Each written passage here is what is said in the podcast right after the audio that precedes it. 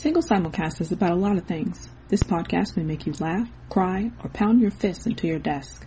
If you hear something you like or something you don't, leave a voicemail at 916-572-9016 or email us at singlesimulcast at gmail.com.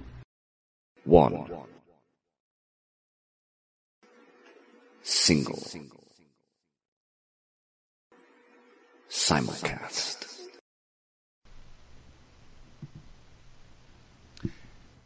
Single simulcast episode 314. Shanta's in the building. I'm in the building. Trust me. Had jokes, lost jokes. That's how it goes. Kids. Um, I just want to thank y'all for checking out the show. Uh, for letting other folks know about the show, for leaving reviews for the show. Uh, we greatly appreciate everything that y'all are doing for us. We appreciate having the opportunity to uh, talk with you. Uh, or talk at you, I guess, and then talk with you on Twitter uh, at Single Simulcast. Shanta is there at Shanta Fabulous. Um, and I'm there at Rashanii. I have to do that because it's all in the show notes, but niggas don't read. Um, I, I I just saw somebody hide straight money in a book, and I was like, on the one hand, I'd find that immediately. On the other hand, my brother never would, and it was just like fifty percent right there, just math, just boom. if we're going by Fox News surveys and polls, fifty percent of niggas don't read. that's messed, that's messed up. But that I mean that is that's that's one of those sayings. And at the same time though, like who's like it would it's a lot easier to probably look under people's beds, look in dresser drawers than to go through each and every book. Even if it's not about niggas reading. It's just it just doesn't make any sense. You got to get in and smash and grab. You're not to grab a book. You just you're to pass the book the bookshelf up. You can't do anything with the bookshelf period anyway. Like you're not selling books. You know, you're not the encyclopedia man. So, so you're gonna pass the books anyway.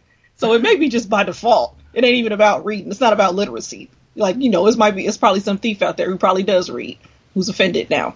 We know say. you. We know you read, brother. No. Uh, he, there's gonna be that one nigga who shows up at your house with a with a with a wheelbarrow. Like there was the uh, wet bandits from Home Alone, and their whole thing was they let the water on so everything got all wet. It's gonna be a nigga who brings a wheelbarrow, and his nickname is gonna be the librarian, and he's literally gonna steal all your books because oh. books oh. are heavy, ladies they and gentlemen. Are. If you are a reader and you have moved from one house to another, I commend you because every time I move, literally every time I move, a third of my books get donated to the library right there. Like they are so freaking heavy when you put them all into the same box and and just niggas be forgetting. you pick it up and be thinking, "What was I thinking? Exactly. Why did I put Why did I put them all in one box? Exactly. Why didn't I spread it out?" Like, like, like, why can't we like we you know black folks we label well people label all the boxes anyway. Why can't we just have towels and books, soap and books? sheets and books. It's got to be something light and books because if you do like microwave and books, you're you're only fucking yourself. You're not you're not fucking me at all because I'm going to bed. But um, I remember when I was when was the first time we moved? I was 11. Mm-hmm. I was 11. That was back when I used to take a suitcase with me to school uh, a suitcase full of books, and I would check my books out to my friends and have a notebook of who I loaned books out to, and they never brought it back. Uh, oh, when I wow. asked them about my books, they got mad. It was a harbinger of the future. Um, niggas be act. Oh, I, I lost that CD. Nigga, it's in your CD player right now. I lost it. um, but so I had this suitcase full of books uh, good books too. Maniac Magee, The Babysitters Club, The Phantom Toll Booth. And I, when I say The Babysitters Club, I'm just saying like the whole series, including Babysitters Club, Little Sister, or whatever it was with Karen, who uh, had her parents had joint custody of her. So in one place she lived in a mansion, and in the other place she lived in a bigger fucking mansion. Like, do you know how happy I was when my parents said they were divorcing? Because of Babysitters Club Little Sister, I just knew we were upgrading like a motherfucker. Like, okay. Oh no! You This thought it was the- a wow. You thought it was a party. Yes, this Oh, is the no. part. This is it. I'm gonna get my own room. Fuck it. I'm gonna get my own rooms.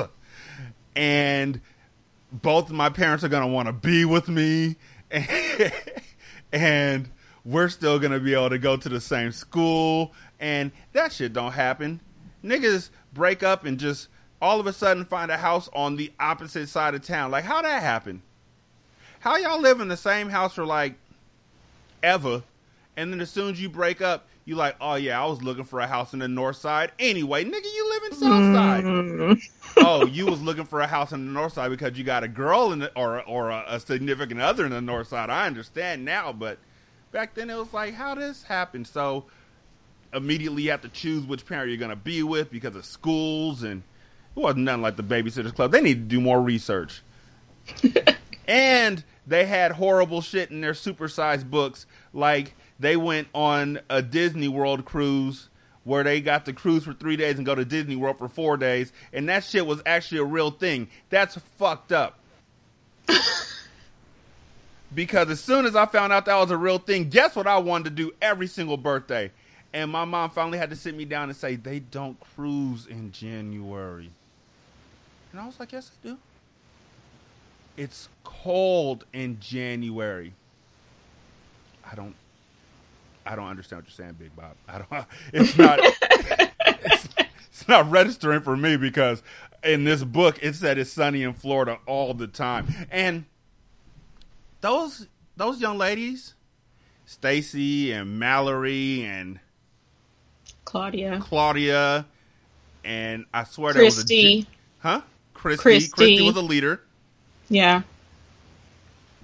I can't. I yeah, can't that's all. either. That's all I got. Cause not cause because now it's like mixing up like the images of the uh the images of the people. Like I got like the old school HBO I think series is going through my head. The images of the women of the girls on the books, and then there was the movie Yes. that I think was completely different. That had completely different uh, actresses from the HBO series or whatever that they had going on. So, yeah, I got all kinds of faces flying through my name, you know, flying through my head. But I can't. I, I yeah, it's like Stacey, Mallory, Kristy, Claudia. That's all I got. I remember Stacey because she's the one who had the beaties.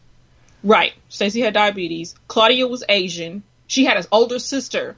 Yeah, I read I read one of those books. Like she was going through a whole thing about not being as good as her sister at school. Like her sister was like super duper dope at school and Claudia was not. Like it, it seemed clearly like Claudia was like into, you know, she was doing the babysitting thing and, you know, being a fucking teenage girl, Mhm. you know, having a good time. And so, yeah, she felt she felt some kind of way about that. And then Kristy, yeah, Chris, what you said, Kristy was a leader. And Rich. And was she? Re- yeah, it did because her little like it. sister was the one in Babysitter's Club Little Sister, so when they divorced, they went to two mansions. See, yeah, it was. They did have like at least in the show, they did have a big ass house. And nigga. They had a nigga, huge house. They lived in Stamford, Connecticut. When I was a kid, these things didn't register. They lived in Stamford. All of them did. They're Yeah. rich as fuck. How are you making these books for little black kids? How dare you? like niggas hopping off boats. Like like it wasn't even now that I think about it, it wasn't even a Disney World cruise, it was their own boat. I know that now. They were just hopping off boats and doves were flying in front of them and Disney World just shut down. They got the VIP treatment. Some motherfucking Personally, I got Stacey, Claudia, Mallory, Kristy. And then I started thinking about people from Nickelodeon. So Jesse popped in my head from Disney. and then Rue from Hunger Games. And I was like, wait, I've got three Wait. steps too far. like you picking out people from different books and shows. I like you just jumped, and you just dived into something else. More teenagers. that was that, that kid's a teenager. That one. That Hey, one. hey, you, that one. hey, you, It was come all here, come babysitting. Come be a part of this group. Jessica and and the other sister, the Wakefields from Sweet Valley Twins and Oh, Sweet Valley. High. Um, I read all of those books because why not? There were there were books available and I read them. So I had those books and then I had um, As Long as We're Together by I want to say Judy Blume and uh, Are You There, God, It's Me Margaret um, by Judy Blume and a whole bunch of stuff by Beverly Cleary and um, in the suitcase. And I came back home with the suitcase, and, and as soon as I got in the door, I will never forget this. I will never ever say that my dad was a bad, bad person. I will just say that he was always very harsh. And so Mm. I remember I came in the door with the suitcase full of books, and he was like, I've been looking for that fucking suitcase. And I was Wow. like, here. I'm, I'm, I'm 11 here. And he took the suitcase and took the books out. He didn't dump them out. He took them out and he was like, put these in a box. And I was like, why? And he was like, we're moving. And that's how I found out we were moving the first time. Like they had packed up everything else around me and I was just oblivious. Just going to school and giving out library books. So I was like, where are we moving to? And he was like, we're moving to Washington. And I was like, shoot. I'm never going to get those books back that I checked out to my friends. so, like, five or six books were just gone right there. But then all the rest of the books went to a box. And I remember uh, we were moving. So that means that my mom wasn't actually doing shit because she was supervising.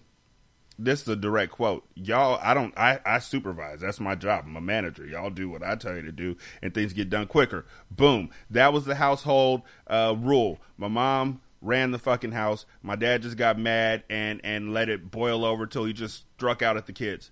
And we just sat back and were just fucking oblivious until the shit hit the fan. And then it was too late. Um, and so my mom's supervising. All the all the big stuff is in the truck. The the refrigerator, washer, dryer, all that kind of stuff.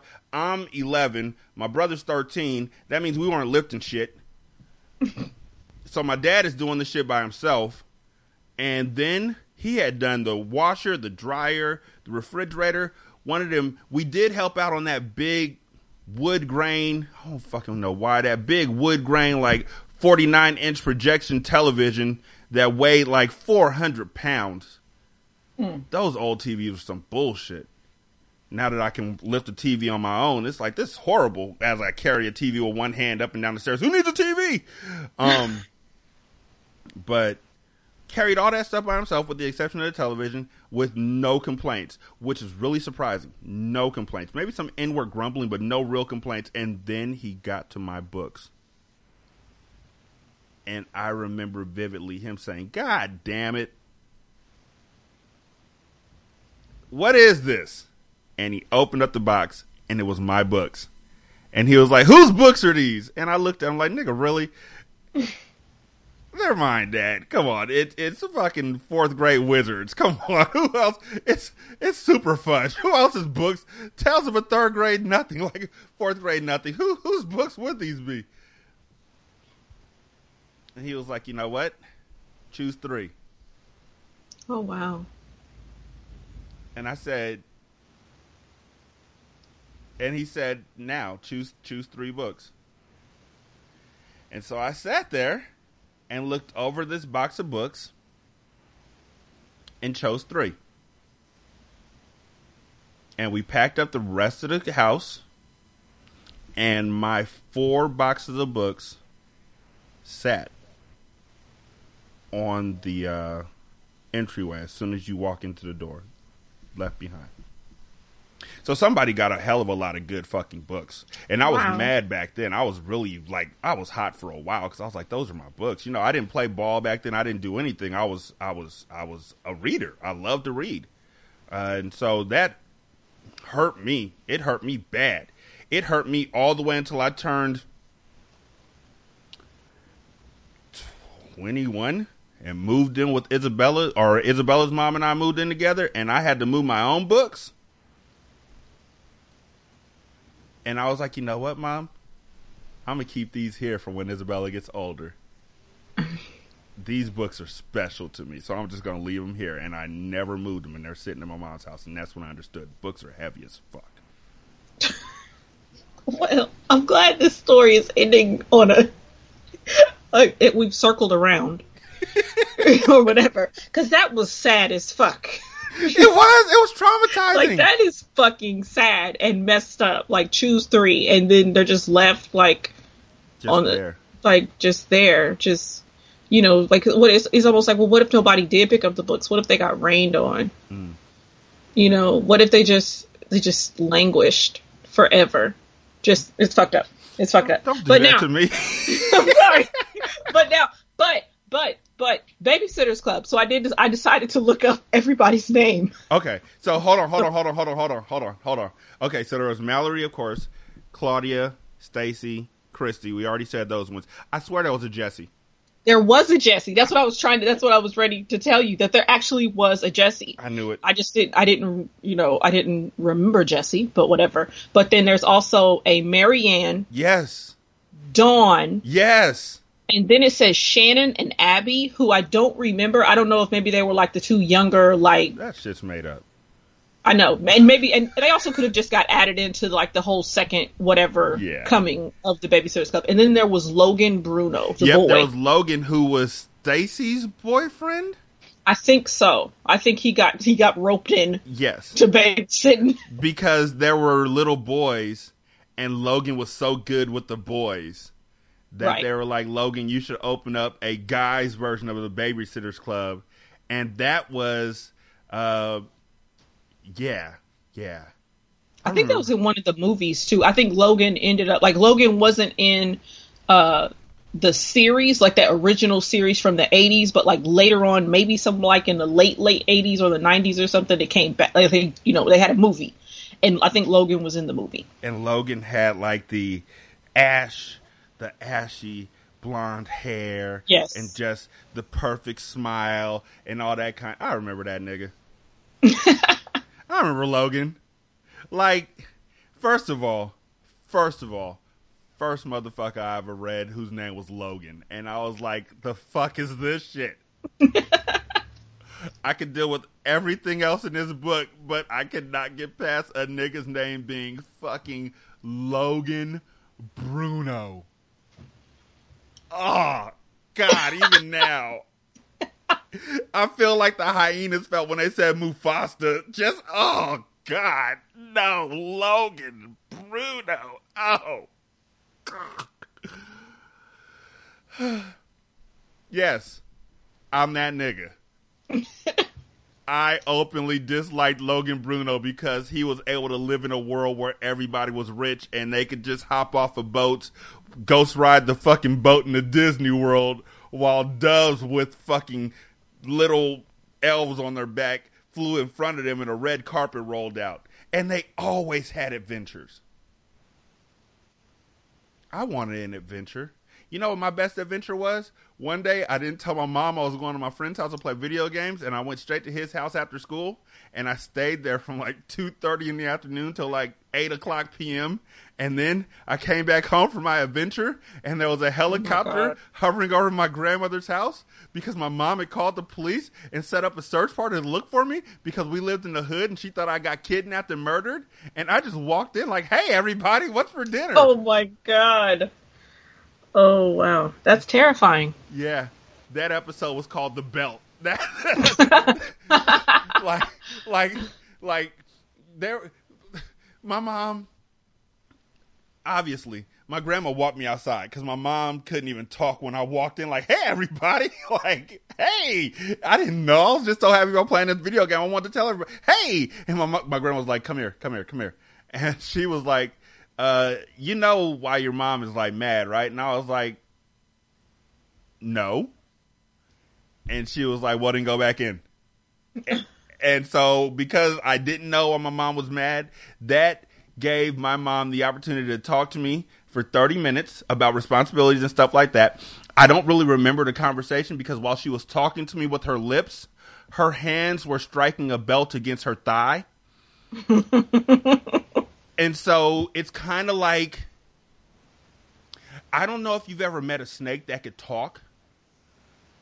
But when a snake starts talking to you, you're really just waiting for it to strike. And I've never had a snake talk to me either. That would be fucking weird, but uh, dope. You know, I'm just thinking like if you're on the weed or the acid, a snake has talked to you once. Like, come on, people. grow up. Um, but I was watching the belt, and so I missed like three fourths of the conversation. But I remember there were certain points where I was supposed to say I'm sorry. so she stopped talking, and I just apologized like over and over again. And I was like, you know what? I deserve this whipping. I deserve to get whooped for what I did for not coming home because that video game was not.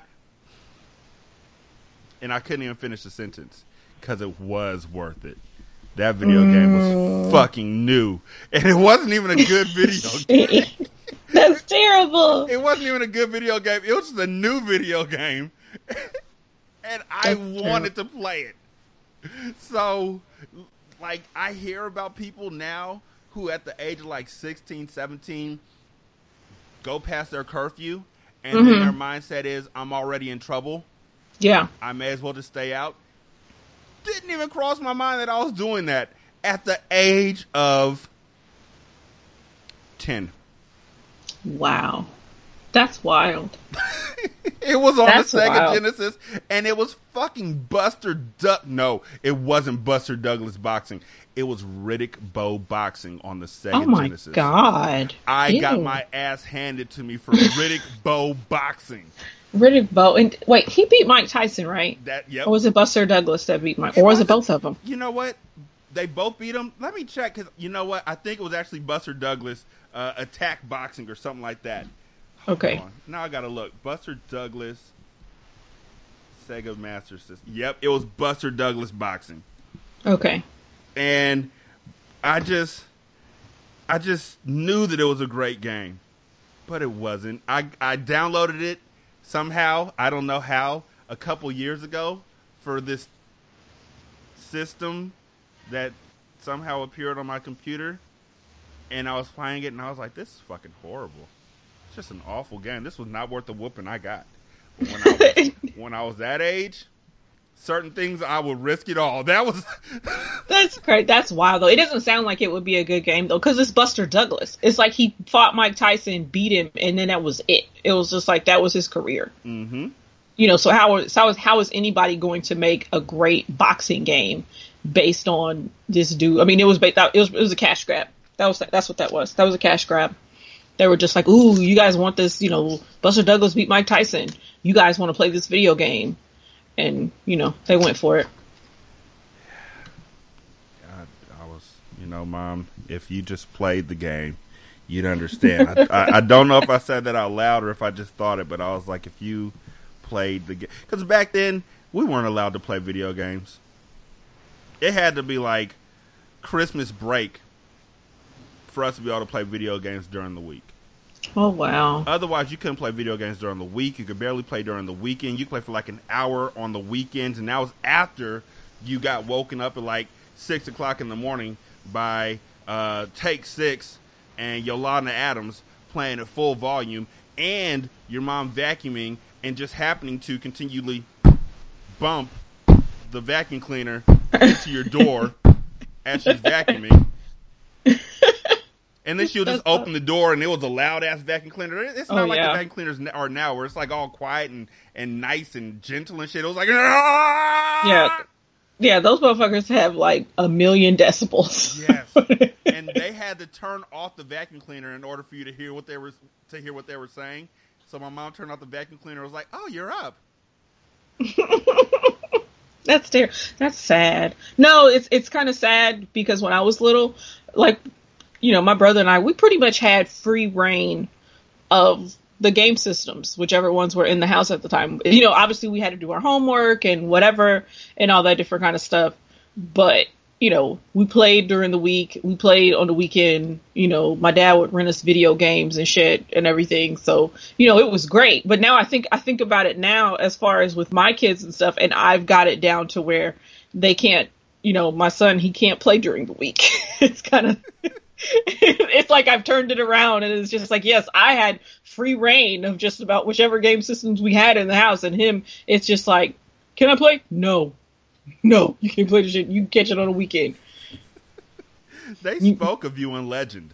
You and your brother, they spoke of y'all. Y'all were the black children who of destiny who were just able to play video games. I wish I knew about y'all niggas because seriously, Oh man, you know, you know what? Nobody know they you, they might have tried. We used to, motherfuckers used to be like, oh, oh, Shanta rich. It's like motherfucker, I just I'm not fucking. What are you talking about? My, my parents work at the same motherfucking factory y'all, your parents do. What are you talking about? You stupid. You know.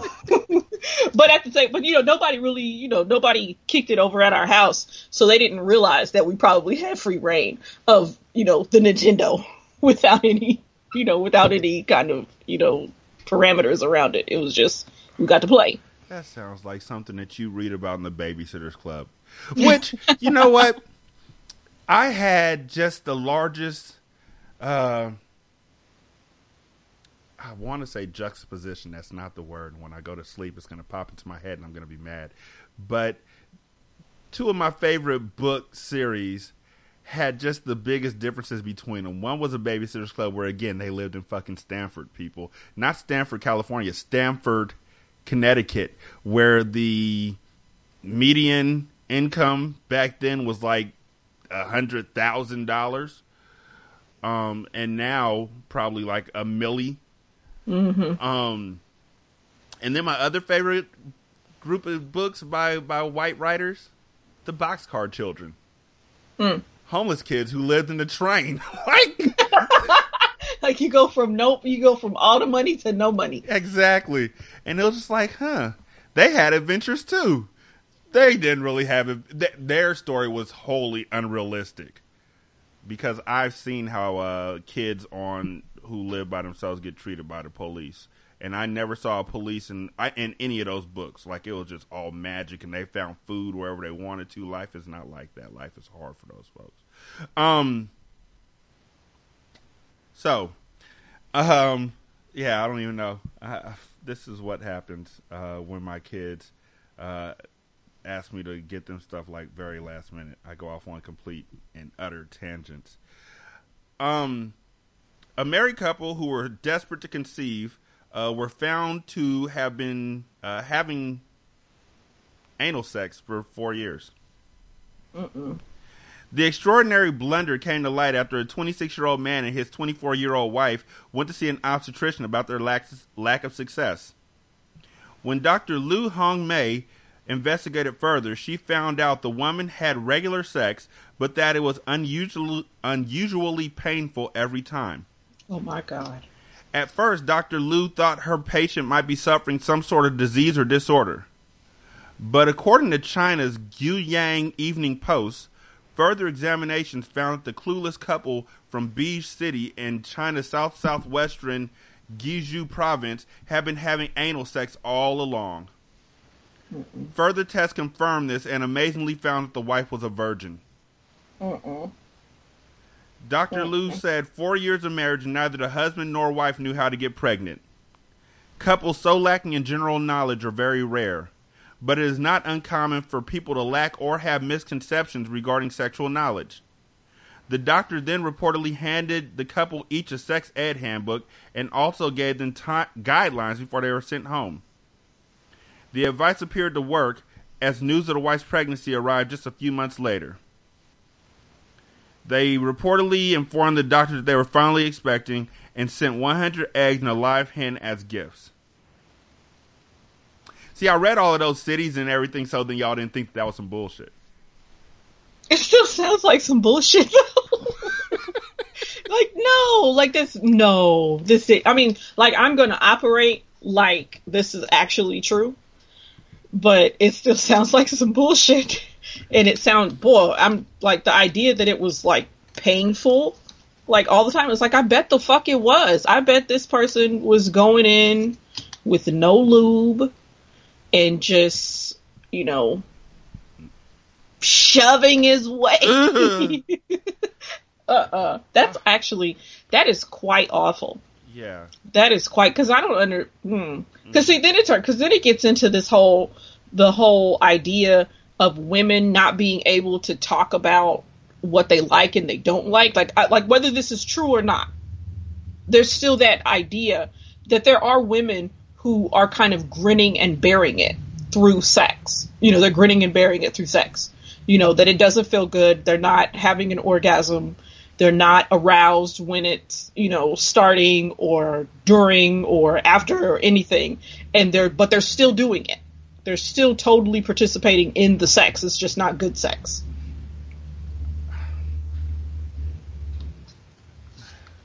I just,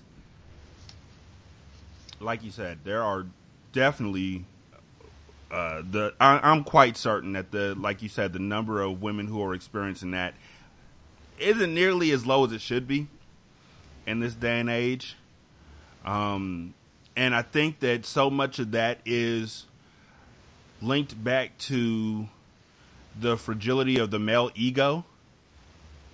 Like, you don't want to tell a guy that they're lacking or that mm-hmm. they're that they're not stroking it right or whatever it may be. And it's not because you don't want to hurt their feelings, but because you don't want to upset them. Um, but and this is completely and totally male privilege in my mind when I'm like, sometimes you need to get your feelings hurt. Like that's complete and total male privilege, and I'm willing to acknowledge that and just face it as it is. Because guys will tell a woman in a millisecond, this is what's going on. This is what's not working. This, this, and this. And not even wonder about how they feel. Mm-hmm. Um, whereas for ladies, it is a constant tightrope.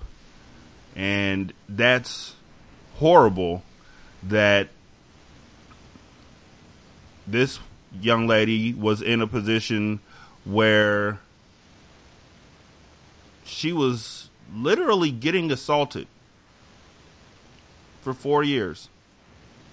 Because if there was no lube, no anything, that is just pain.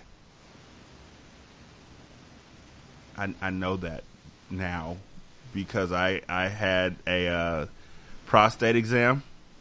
Uh oh. Yeah. Yeah, needed a bit more lube for that one.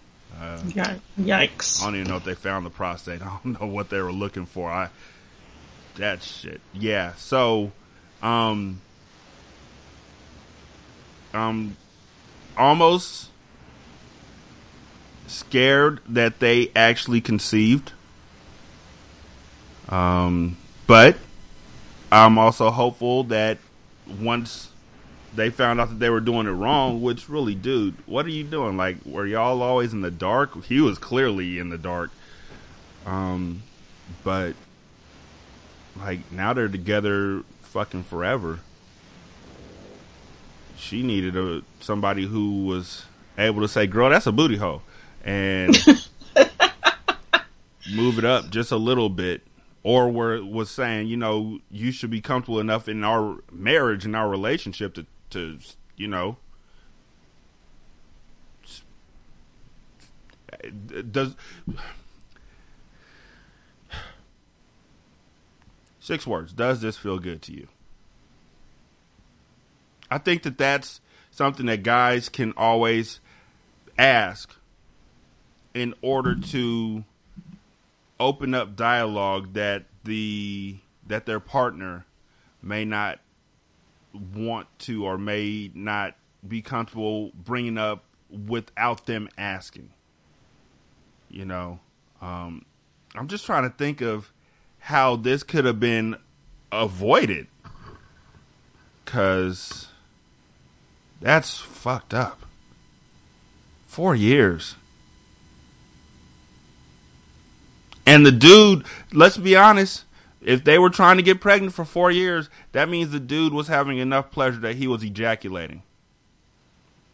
Yeah. I mean, yes, you would definitely think so. Which means that that was, I don't know how long it took for him to get there, but it was a lot of rubbing and friction in a lubeless booty hole.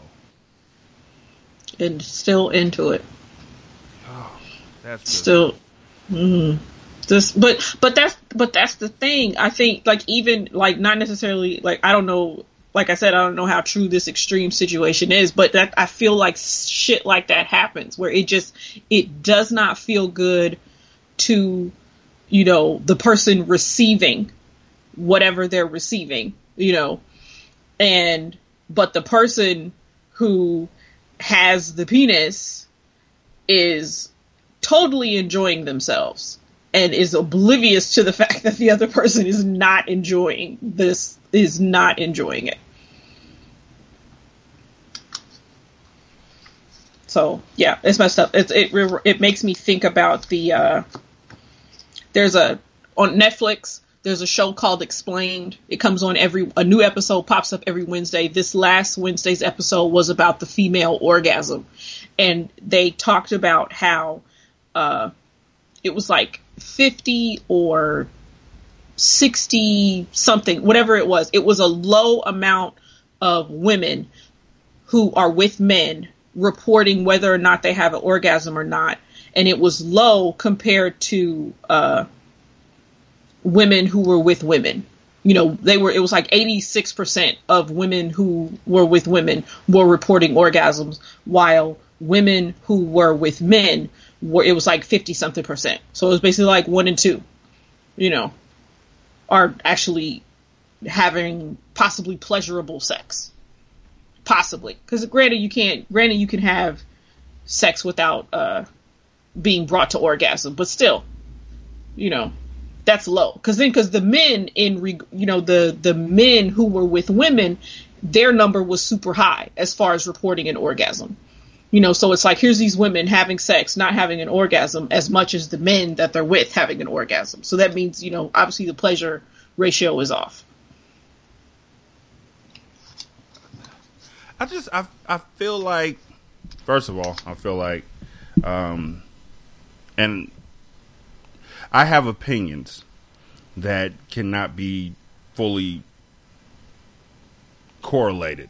I think that's the best way to put it at this point in time. They can't be correlated because I am a cis male, uh, a cis heteronormative male. I think that's the way to put it. I think that's the phrasing. Um, and so when it comes to women being pleasured by women, I just I, I feel in my heart it's because women know exactly like how to, like women are more intuitive and they're just more tender and they're just they fucking know what women like on their bodies, but even if they don't like that, they are willing to talk about it like openly and honestly.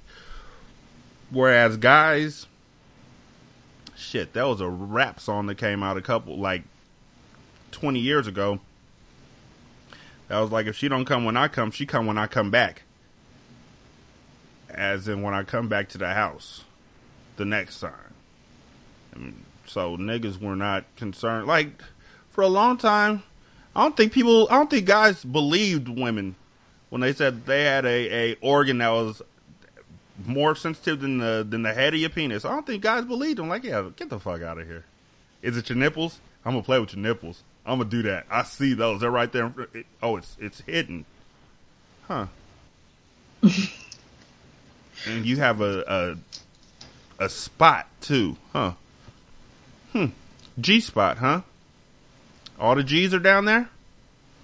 Okay. All right. All right, punk ass. All right, I see you. Fuck this. I'm out. So niggas are stupid, and I think that uh, that may have caused a fucking men like seriously niggas just don't want to put in the effort. And when I say niggas, I mean all y'all motherfuckers white, Asian. I can say it. Y'all can't. That's the difference. But I think that they just don't want to put in the effort necessary to uh, get a woman or their partner to the point where they can feel comfortable enough to have an orgasm. Uh, because I think that there is a belief that foreplay is just rubbing your dry fingers over a woman's uh, vagina four or five times and then jamming said dry fingers into her and then saying roughly in her ear, Are you ready? And maybe, uh-huh. who knows? Maybe for somebody, who knows? That might be, oh, that might be all of it, but. Oh, man. That's awful. Yeah, it sounds awful. When I said it, I was like, oh.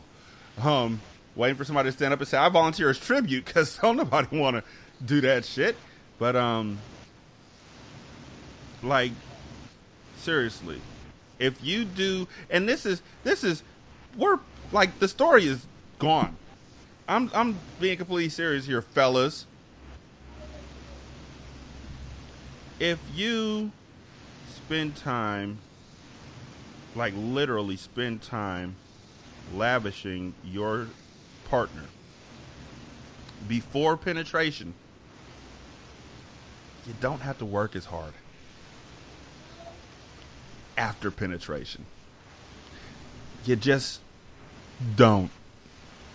And I know a lot of y'all folks, me, ain't the skinniest niggas in the world. And I know that some of y'all get cramps in your legs and and you lose the rhythm and all that kind of stuff. If you spend a good here's what I try and do. This is just me, you know, Rashanii, being cool, whatever. I try and spend a TV show. 22 to 30 minutes. Usually 30 because I it's a fetish of mine. I enjoy it, but if you do that, even more, if you do two episodes, you don't have to work as hard. Back in the day, folks were like, I don't eat pussy. Cool, me neither, but I'll lick the shit out of one. So, y'all need to explore. Y'all need to be more open about this kind of stuff. Because ain't nobody worried about your masculinity in your bedroom. Ain't nobody else in there unless y'all got that kind of a relationship, at which point more power to you. But by and large, just you and your significant other. And you are literally telling the person who is trusting you with their pleasure, I don't do that. Nah, I don't do that. That ain't me. I don't know where you heard that from. This is 68 and I owe you one. Get get with the times. Try harder. Work harder. Um Madison police believe a Madison man, this is in Madison by the way, um, is behind a college parking scam. On Wednesday, police said they are working to arrest 23 year old Tony Fountain of Madison for scamming University of Wisconsin students. Officers said that on Tuesday, a victim gave Fountain $400 in rent for a parking space that Fountain does not own. Mm-mm. Fountain was arrested earlier this summer on suspicion of charging rent for a parking space on Hawthorne Court, also not under his control. Fountain, who used the name, quote, Bama Flow, end quote, use Bama Flow, online, has been contacting potential victims through a Facebook group where UW students find apartments and parking spots. Here's the kill shot.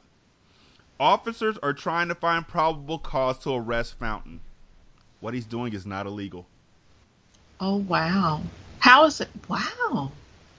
Like it's not fraud? Like that's like I would think that that's fraud unless unless there's like some um like I would think okay like it's a college town, right? Mm-hmm. So you as someone that lives in this college town can charge people to park you know in front of your house or wherever you know your property maybe. So maybe it's something like that because I feel like that's what would happen. I feel like something like that could happen uh, in Norman, in Norman, Oklahoma, where the University of Oklahoma is, because where the the campus is like you know it's kind of smack dab in the middle of kind of a residential area. So you have situations where there's people who want to go to the football game and want to park. So somebody might be able to be like, okay, you can park in my driveway but you got to pay me fifty dollars. So maybe it's some maybe it's a setup like that. That that's why it's not against the law, and he's not necessarily defrauding anybody. I could see that being more likely than what went through my mind, which was that he's meeting people at the mall, and he's like, "You can park right there. Don't worry, I'll reserve your spot for you. It's ain't nobody gonna park there. You're, you're good. Here, here's a parking placard." And you're right. I can't see how this isn't fraud, but because Wisconsin police are saying it ain't, I go right back out there.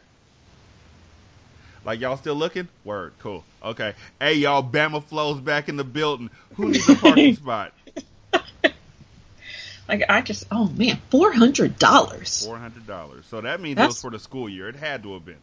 You would, boy, you would hope. You would hope that it is or something because I just feel like that's how much somebody might charge for a parking spot in like uh New Jersey or something, New York. You know where they don't have, uh, you know where parking is kind of premium in that Mhm. kind of a place. So like, yikes, four hundred dollars. Like, good grief. Fo hundo to get the park where Bama Flow points you at. Fo hundo for the Bama Flow. I Mm-mm. want to know how he got that nickname. I feel like he's a horrible rapper. Oh yeah, that's definitely like Jamie Kennedy vibe Mhm. going on. He is definitely what is what was he? Who was he? Malibu Most Wanted. Uh, Brad, Yeah. be rad, Be right, yeah. be that's- rad from the Boo. I'm mad that I remember that, but it was actually a kind of okay movie. oh yeah, it was go- it was goofy as fuck, and Taye Diggs was in it. Yeah, and Anthony Anderson, as yeah, both of them being goofy as fuck. like they were acting like they were gangsters, and it was um like a real life version of a Looney Tune cartoon. A visitor to a Portuguese museum was injured last week when he stepped into an art installation resembling an inky void. Currently on exhibit at the Serralves Museum uh, in Porto, Descent into Limbo by Anish Kapoor includes an actual 8 foot hole that's painted black, so it appeared to have no depth at all.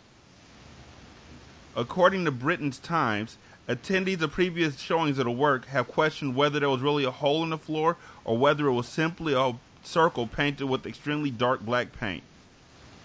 Well, I guess there'll be no doubts going forward. Oh man, I saw that. I saw the hole and everything, and there was nothing around the hole. So I would think that this museum would be liable for I mean this person's silliness because it's just like because if anything, I would have like probably like reached my hand down Mhm. instead of like walking, you know, into it because then it's because it's like, well, what if it really is a hole? Like you don't know how far it goes down or anything. You can't tell. It's just like touch it, like check it with your hand. Don't check it with your feet or your whole body. I I just, I feel like, first of all, I feel like he made the goofy yell when he fell in, like, um, and then I also feel like people who were standing around were just watching, like we were wondering. We we have been wondering about that. All right, you win. Give me here. Here's five dollars. It is a hole. Yeah, like definitely. Because nobody, I mean, this is like sounds like this is the first person that's ever fell in the hole. I don't want to laugh at it, but at the same time, it's not. It is. It is. It's funny. It's no, this is. I mean, like this is sad that he got hurt and everything, but the concept of it that he fell in a hole that he could have checked, you know, in a different kind of way. He could have like I just feel like he was just like doo doo doo doo doo doo doo boop, and that was so, and he was gone. Hey, did y'all see where he went to? Nah. Nah, I, I didn't. Let's keep going. I don't know. Yeah. The nigga fell museum- eight feet. Yeah, I mean, and the museum, it's just like eight feet. Like a- another thing too, as far as the museum not having something around it to designate it, like even if somebody didn't like purposely like go into it thinking it was something else, like somebody could have accidentally fell in it. You know, could have been backing up, trying to see something, whatever, so gone. You know, it's just it didn't look safe. It's like why do you have a hole like in what world is there a place where there's a hole in the floor and there's not something indicating hey there's a hole in the floor? Like some type of you know you know rope or something to just you know have it roped off and just be like hey this is a hole. Don't hurt yourself. Like you just banking on people to not believe you. I mean to banking on people to yeah banking on people to just be like oh yeah of course. Yeah, it's they- a hole. It's it's a hole. They expect you to believe the whole story, not just parts of it. Yeah that's silly they should have put a partition around it be smarter museum people Look, look. The museum people knew. First of all, Looney Tunes clearly states that if there's a black circle on the ground, don't step on it. No, that you stick your hand in it. Avoid that. I'm not even going near it. But no, that's what they do. But that's what happens on the on the cartoons. They stick their hand in it. Yeah, they do. Except for like uh, Wiley Coyote, who always fell straight through. I feel like this dude's real name is like Wiley. Like, um, I just like. Okay, so this dude is in just like I'm not even thinking about the dude who fell into the hole anymore. He's dead. He's okay. He's gone. Um, I'm thinking about the dude who put this together. Like, convinced them to let him dig an eight foot hole. Like, how this art piece come about? That's what I'm curious about. Like, is this on the ground floor and they he literally dug eight feet, or is this on the second floor and it touches all the way down to the first floor? And like, I don't, I don't know. I have questions. How is this art?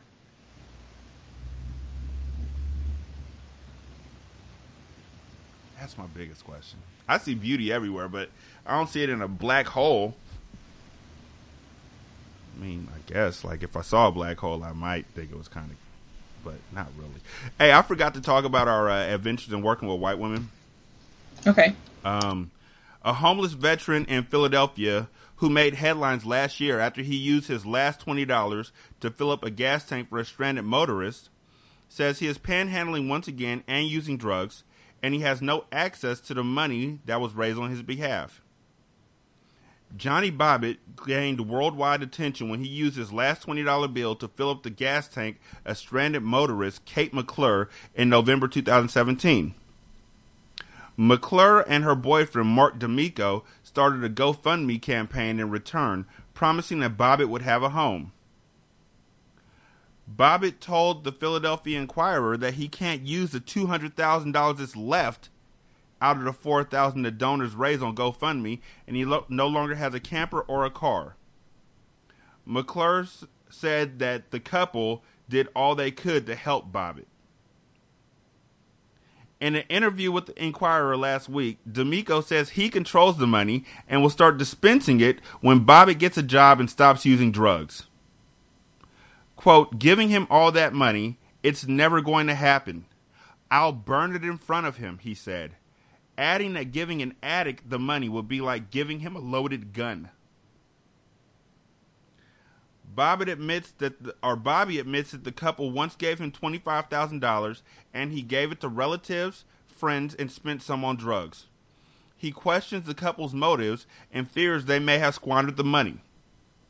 Quote, I think it might have been good intentions in the beginning, but with that amount of money, I think it became greed, Bobbitt said. GoFundMe is investigating whether the money was mismanaged and said it'll work to ensure Bobbitt receives the help he deserves and that the donor's intentions are honored. Here's the first thing. Bobbitt told the Philadelphia Inquirer that he can't use the $200,000 that's left out of the $400,000. Where the other $175,000 go, people? I, I know GoFundMe takes some of the money. I know they do. But did y'all already take some off the top? Like, what exactly is happening here?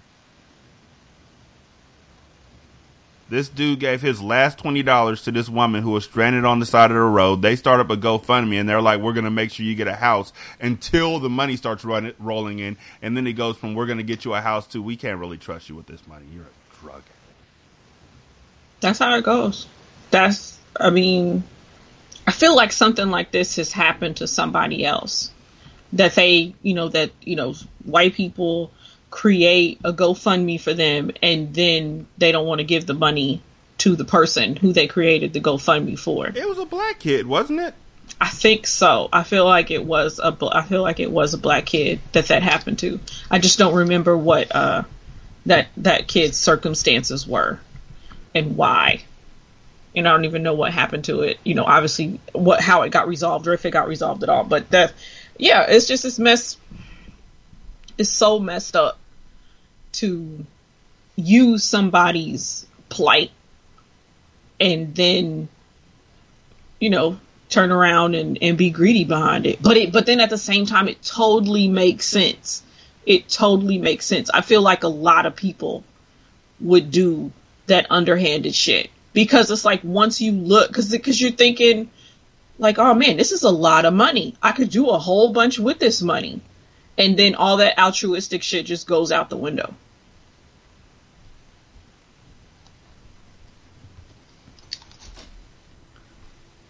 I found it.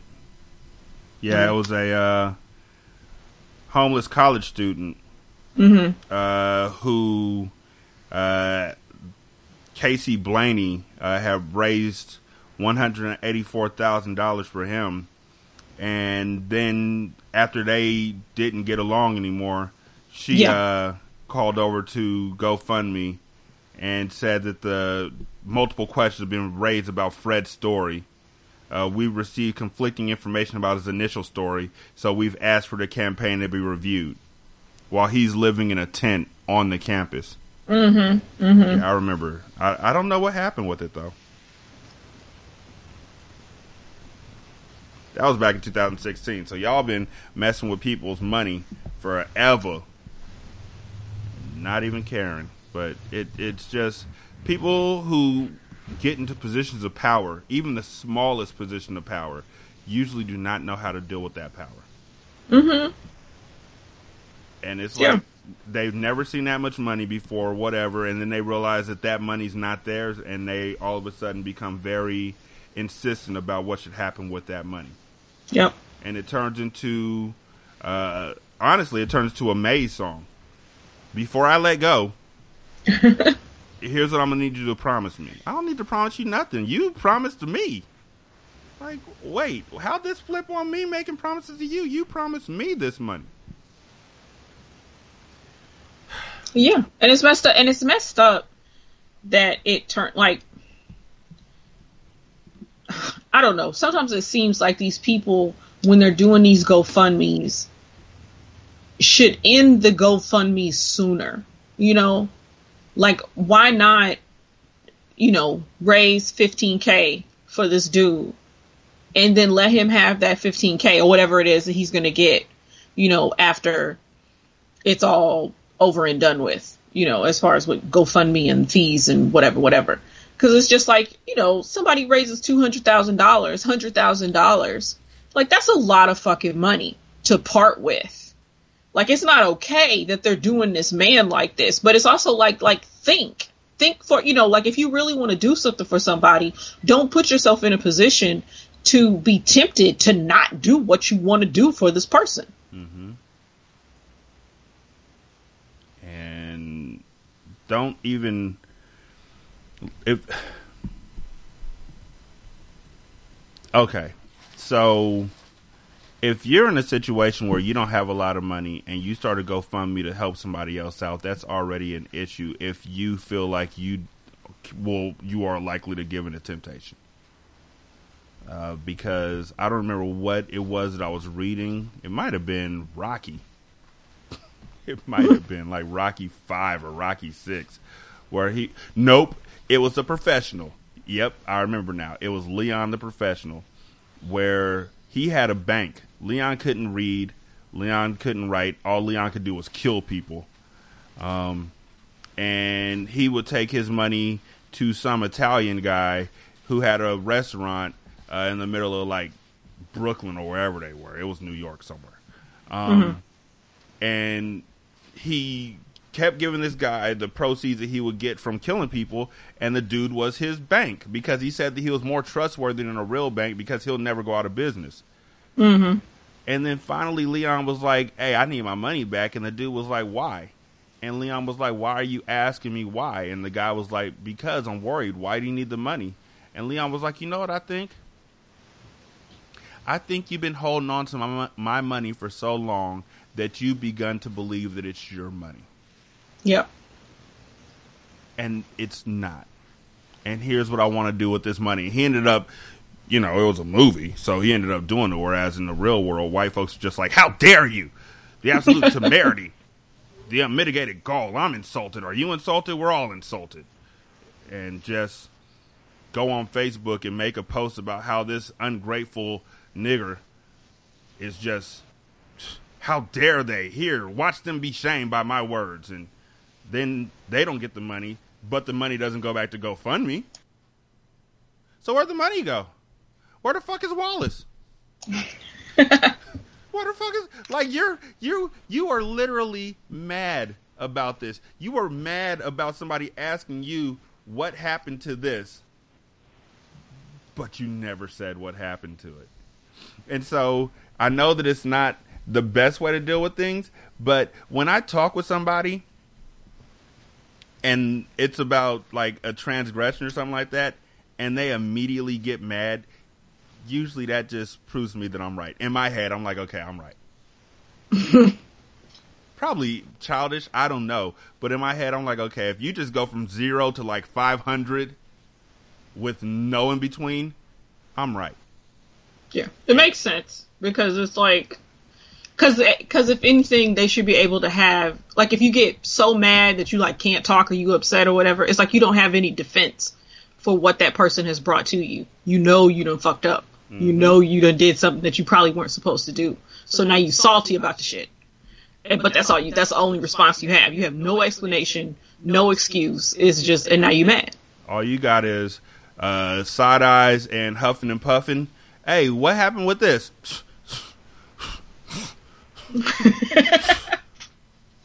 okay. I'm kind of a, I think I have a good idea of where this conversation's going. You're not going to apologize. I'm not going to get the apology I'm looking for. And we're probably not going to talk for like two or three months. Are we good? Okay. Break. Um, a young Victorian family, this, this story, I swear to God, I swear to God, I swear to Nisha, baby, I swear to God, Nisha's right behind me. Swear to God, listen to this story. I swear. Okay, swear to God. A young Victorian family has lost everything in a house fire after a four year old boy lit a piece of paper on the stove. the mom and dad were cooking dinner in the Narnia Way home in Epping last night when they stepped outside for a cigarette just after 10 p.m. That's when their young son used the kitchen stove to light a piece of paper on fire. But wait, there's more. He carried the flaming paper to his bedroom, where it spread to a bed sheet and then the rest of the house. Neighbor Kevin Potter said the boy came running into his house in tears as the blaze engulfed the property. Once firefighters had made sure that all three residents had made it out safely, they then had to wear breathing apparatus while attacking the blaze. The fire spread quickly through the roof cavity, and despite their best efforts, the home was destroyed. Authorities have confirmed that there were no charges that will be laid against the boy. But neighbors said the boy has previously tried to set the house on fire. Quote, his mom said he's been trying to set the house on fire, one neighbor said. The mom was in a panic. She lost a lot of priceless. Bye, baby. Bye. Bye. she cashed out. The mom was in a panic. She lost a lot of priceless memories. She kept saying to the boy, Why did you do it? Why did you light the house on fire? We've lost everything. So you have a little boy. Four. Four years old. Here's what you don't fucking do. Period. I'm not, I'm not judging. I'm just judging the fuck out of these people. That's important. Here's what you don't do. You don't both go outside of the house to smoke a cigarette and leave him alone while there's a fire on. Because he's four.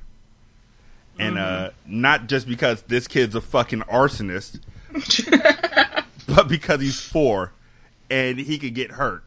He could lock himself out or lock y'all out of the house on accident. He could hurt himself. He could fall down a flight of stairs. He could do all sorts of things.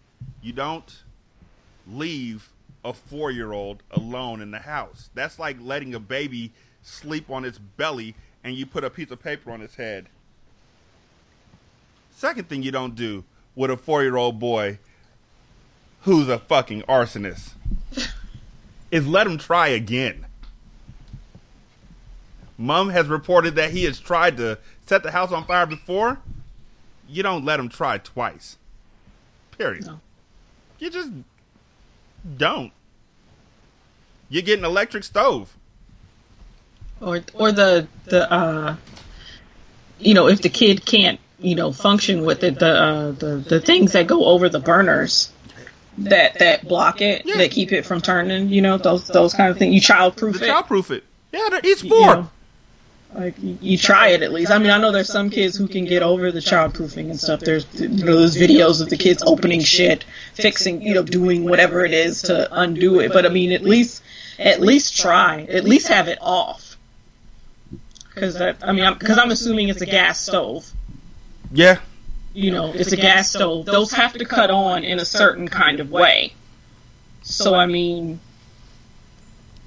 you would you would think that it would have had to. I mean, it sounds like it was on 1st like maybe they were cooking Mm-hmm. and left the kid inside. So then the kid goes and yeah, there's no, because that's because I have a gas stove. And that's one of the things, and it wasn't even so much like, oh, they're gonna burn the house down. It was definitely like, oh my god, they're gonna hurt themselves. They're gonna be, you know, their their eye level with that flame. The flame looks cool. So why wouldn't they, you know, reach out and touch it, stick something in it, whatever. You know, so why not just go ahead and just turn the shit off? But whatever, you know, people I guess make mistakes. I guess I don't know. I don't know. I don't know because on the one hand it's just like what the fuck were you thinking, and on the other hand it's also like as a parent, it's like oh man, there's got to be situations where if it had went the other way, it would have been really really bad, and you're just lucky that it didn't go that way. You know, so it's like you can sit here and be like, what the fuck are you thinking?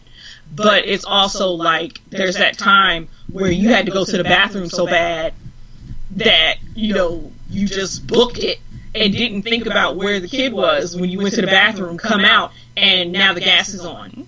And you smell it. Yeah. And it's just like, oh shit. You know, that kind of, you know, that kind of thing. But when you have to go to the bathroom hella fucking bad, which I, I wholeheartedly understand because trust me, for me getting to the bathroom just in time sometimes is better than sex. But um you don't say I gotta go to the bathroom, husband or wife or whomever, come with me. One of y'all gonna stand vigilant because that motherfucker tried this before. He You would think. he you would think. put him in a playpen. Come on, people, do something. Turn off the fire. I don't mean the, yes, I do. I mean the victim blame on this one because he's four. It's not like he fucking outsmarted you. It's not like he had been plotting this out. He took a piece of paper and lit it on fire and then walked from the kitchen with his little ass legs. A four year old is like three foot two. He walked from the kitchen to his bedroom and burned the house down. And y'all just, he tried this before, officer. We thought he was fucking with us. I don't really know what to say here. Only you can prevent forest fires.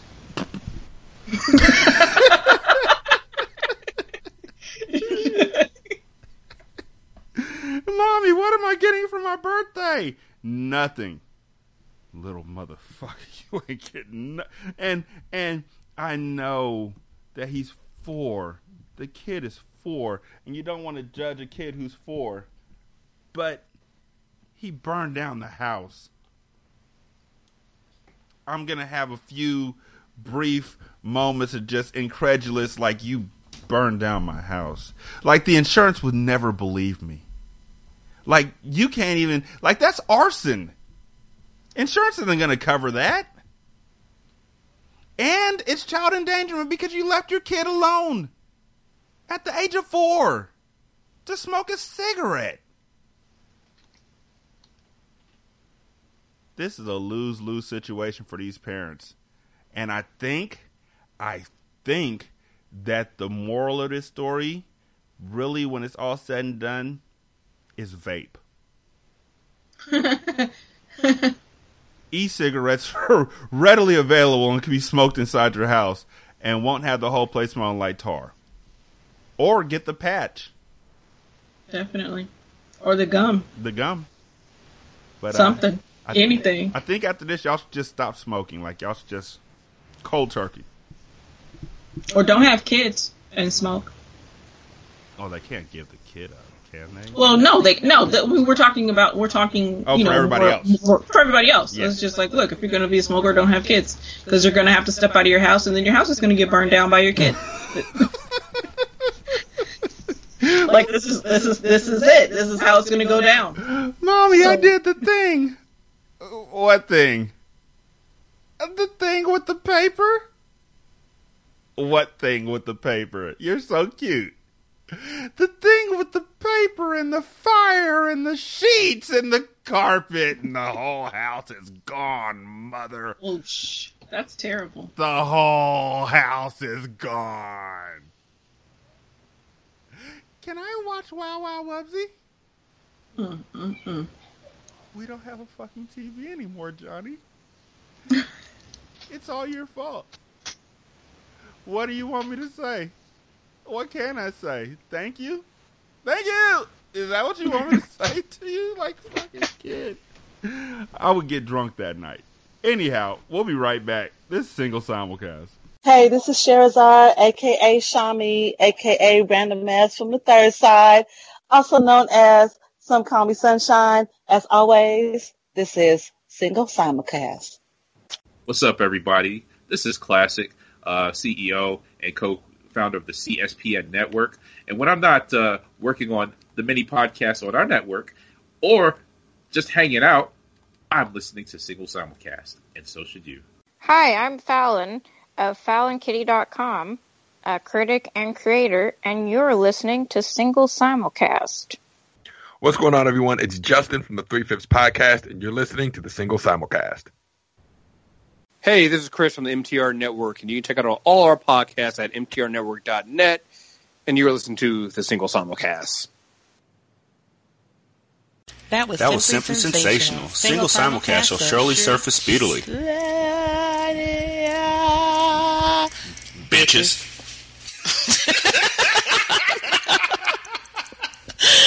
Single Simulcast wants your reviews. Leave a review on Apple Podcasts, Google Music, or wherever you listen to us. Tag Single Simulcast with a screenshot of your review on Facebook or use the hashtag SSCast on Twitter. Enjoy the rest of the show. Hey everybody, this is Gerald Jones from Buy Black Podcast, the voice of black business, where we interview black business owners to help you get to know them, to help them teach you a little something, and for all of us to do a little bit more to support black business owners and the black economy. You guys are listening to Single Simulcast with Shanta and Rashanii, and I appreciate every minute I get to spend with these folks. I know y'all do too. Keep listening. Who Raised You podcast is a kitchen table conversation between Karen, Jolyon Yang, and Treasure Shields Redmond.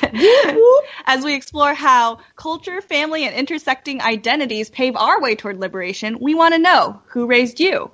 We're curious and sometimes a bit irritated. Sit down, we have lots to talk about. like makeup, interested in mental health, check out lithiumtolashes.com where I talk about my own everyday struggles with mental health and beat my face from time to time. This is Single Simulcast. Hi, this is your man Jeremy from the Crown of Collards podcast, and you are listening to Single Simulcast with my man Rashanii and Shanta Fabulous, your favorite podcaster's favorite podcaster. And I'm your favorite podcaster. So that should be your favorite podcaster, cause I'm your fave, fave, and your fave's fave. Check them out on Single Simulcast. And check out Crown of Collards, found wherever you can find great podcasts and the CSPN network. Are you interested in supporting this black podcast? Awesome! Become a Patreon member at www.patreon.com slash single simulcast. And for $5, you'll be able to chat with the hosts during our monthly Q and Awesome session. You can also support the show via our Teespring store at teespring.com slash stores slash single dash simulcast and get a shirt or a mug. You also have the option to put a little something in our cup at paypal.me slash single simulcast. Hello. This is Stephanie from the Mocha Minutes podcast. If you can hear my voice, that means you're tuning in to two of my faves, Rashanii and Shanta Fabulous of the single Simulcast. Congrats! You made a really good choice today. You want to make another good choice? Check me out on the Mocha Minutes podcast. You won't be disappointed. If you're tuning in to the single simulcast, you're going to love the Mocha Minutes podcast too. You can find the Mocha Minutes podcast wherever you find your podcasts. Would love to have you tune in. Okay. Bye. Hi, this is Deshaun, aka Big Boy 1077 from Spit That Ish Podcast. It's a sports podcast on iTunes, Google Play, SoundCloud, and um, that's about it. Uh, we've been doing it for five weeks now. It's pretty awesome. I have a co-host named Justin. We talk about everything current in sports. And um, thanks to Rashanii, and this is a single simulcast. Single simulcast, episode 314. Shanta's in the building. I'm here. Um, so PETA, PETA's like this thing, right? Like, long story short, PETA's this place that if you don't check them immediately, they just keep getting stronger and stronger, and they get more and more unhinged, and they just feel like they can't do any wrong, and things like this happens. Um, they're free. Seriously, that's the first line on this on this uh on this story. They're free. Okay. The, the noble beast caged for 116 years on boxes of on boxes of Nabisco's Barnum animal crackers now roam the wilderness in a package redesign. Parent company Mondelez International made the move after pressure from PETA to make over the circus themed box, which depicted the animals behind bars for more than a century, according to the Associated Press. Quote, Big victories can come in small packages, the animal rights group wrote on its website on Monday. The new box from Barnum's Animals perfectly reflects that our society no longer tolerates caging and chaining exolerant, ex, exolerant, exotic animals for circus shows, it added. PETA is celebrating this redesign just as we celebrated the closing of Ringling Brothers and Barnum and Bailey Circus and an end to the use of wild animals in many other circuses. The redesign is now on U.S. store shelves, displaying a zebra, elephant, lion, giraffe, and gorilla wandering freely side by side. The brand has temporarily revamped its packaging before to highlight uh, wildlife conservation efforts, but this time the change is permanent. USA Today notes. When PETA reached out about Barnum's, we saw this as another great opportunity to fuck shit up. I'm sorry. to mm-hmm. continue to keep this brand modern and contemporary. The Ringling Brothers Circus stopped using elephants in its show in 2016 after PETA and other animal advocacy groups accused the circus of cruelty. The circus shuttered for good in 2017 after 146 years because of poor ticket sales. The cookies live on, but at least the creatures who represent them are no longer in captivity in the box. Like, oh man. Like, there's a part, like, okay, so one, there is a part of me that gets where they're coming from because I am a person that I don't like. I'm not a fan of circuses. I'm not a fan of zoos. I actually get like the last time I got I went to a zoo, I was very upset being in there and seeing the animals cuz none of them looked fucking happy. Yes. They just did not look happy and it was just like, you know, and I'm here in Oklahoma and it's all these different animals that this is not their fucking climate and it's just like this is bullshit. I don't like this. I don't go. You know, I don't go anymore. And so on the one hand, I understand the idea of being against these animals being in captivity, like that that idea of it and everything, because I don't like the shit. And at the same time, it's just like, wow, you guys really had to beef with the animal cracker people, like. like you like this is what this is what we're doing is being like get them out the cages. On you know in the drawing.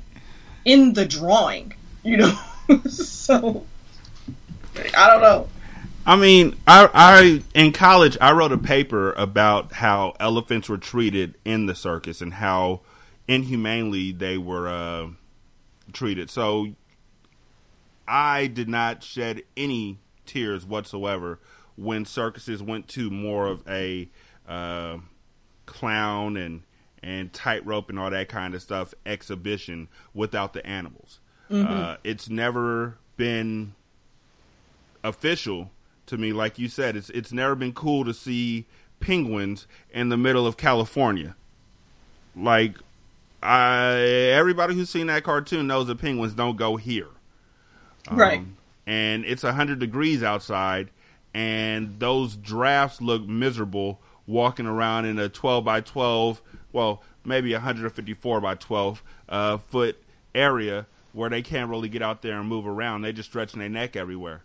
I understand that. I feel that. And one of the most enduring images that I have in my head uh, is in one of my favorite comics, Calvin and Hobbes where Calvin goes up to Hobbes. For those of y'all who don't know, uh, Calvin is a little boy, like six years old, maybe seven, little white boy. And Hobbes is his stuffed tiger, who is in his in Calvin's mind is real. Like he's a walking, talking tiger. Two legs, stands up, really wise, but tiger, little boy. Okay, that's it. That's the person you see pissing on on Fords on the back of Chevys. Yeah. Um, but Calvin walks up to Hobbes and he's like, "Hey, mom wants to know if you want to go visit a zoo." And Hobbes looks at Calvin and says, "I don't know. Ask her if we can also go see a prison afterwards." and Calvin goes to his mom and said, "We we're not gonna go." So I understand. I feel that, and I felt it at a very young age. that zoos are inherently fucked up. Um, but this cookie box has a fucking buffalo on it behind cages or behind behind this gate behind the cage and a polar bear. I feel like they didn't really think this box out well before they made it in the first place. There's a buffalo and a polar bear and a lion and a tiger and that's the circus. A buffalo and a polar bear on a box. I wonder if I've been eating buffaloes all this time in that animal. I never liked animal crackers. They never taste like anything to me. Like I like the ones that I think it was Mother's cookies, like the the white bag with the frosted animal. Oh yeah, with the, with the, the ice, the ice joints, Yeah. the ice joint. Oh my god, I love those. Yeah, those are good. The the little pale those that's white folk shit. Um, don't know anybody who We n- niggas need more sugar, right? we need the beaties. Um, but I don't. I honestly don't know anybody who eats regular animal crackers. So when I heard about this, I giggled my motherfucking head off. and then I thought about like all the other stuff that they are uh, trying to convey through doing that, and I was like, okay, but really, you're going after the box. Like this is this is what we're toppling now. Like, grab that eraser. We're going places. and then after that happened, uh, PETA started really feeling himself and put out a billboard campaign in Baltimore that has Maryland hot. Uh, PETA's new billboard campaign in Baltimore uh, is trying to get people to stop eating the state's crustaceans. Oh yeah, talk about crabs. I'm not meat. Yeah, it's just like that's what you bitch you thought. PETA put up a billboard uh, near the Inner Harbor uh, that is not getting the greatest response from those on social media. On the billboard, it has a picture of the crab along with the caption, quote, I'm me, not meat. The fuck does that mean, Kobe Bryant? The billboard will be in place for the Baltimore Seafood Festival on September 15th. Quote, just like humans, crabs feel pain and fear, have unique personalities, and value their own lives. PETA's billboard aims to give Charm City residents some food for thought, huh? Huh? Huh? About sparing sensitive marine animals the agony of being boiled alive or crushed to death in, in fishing nets simply by going vegan. At which point, I just want to break in real quick and say, "Fuck you!" Like, first of all, not all vegans Not all vegans. agree with y'all on this. Um, I know quite a bit of. I I know that there's a lot of vegetarians who love crab so much they made up their own shit and said, "I'm not a vegetarian. I'm a Episcopalian or Joe. Oh, I'm Joe Piscopo." That's like pescatarian or think it's it pescatarian, where Yeah. it's like I'm a vegetarian, but I can eat fish as they bury it in Old Bay seasoning. You're not gonna stop the flow of crabs in Maryland. That is literally all they have, and heroin.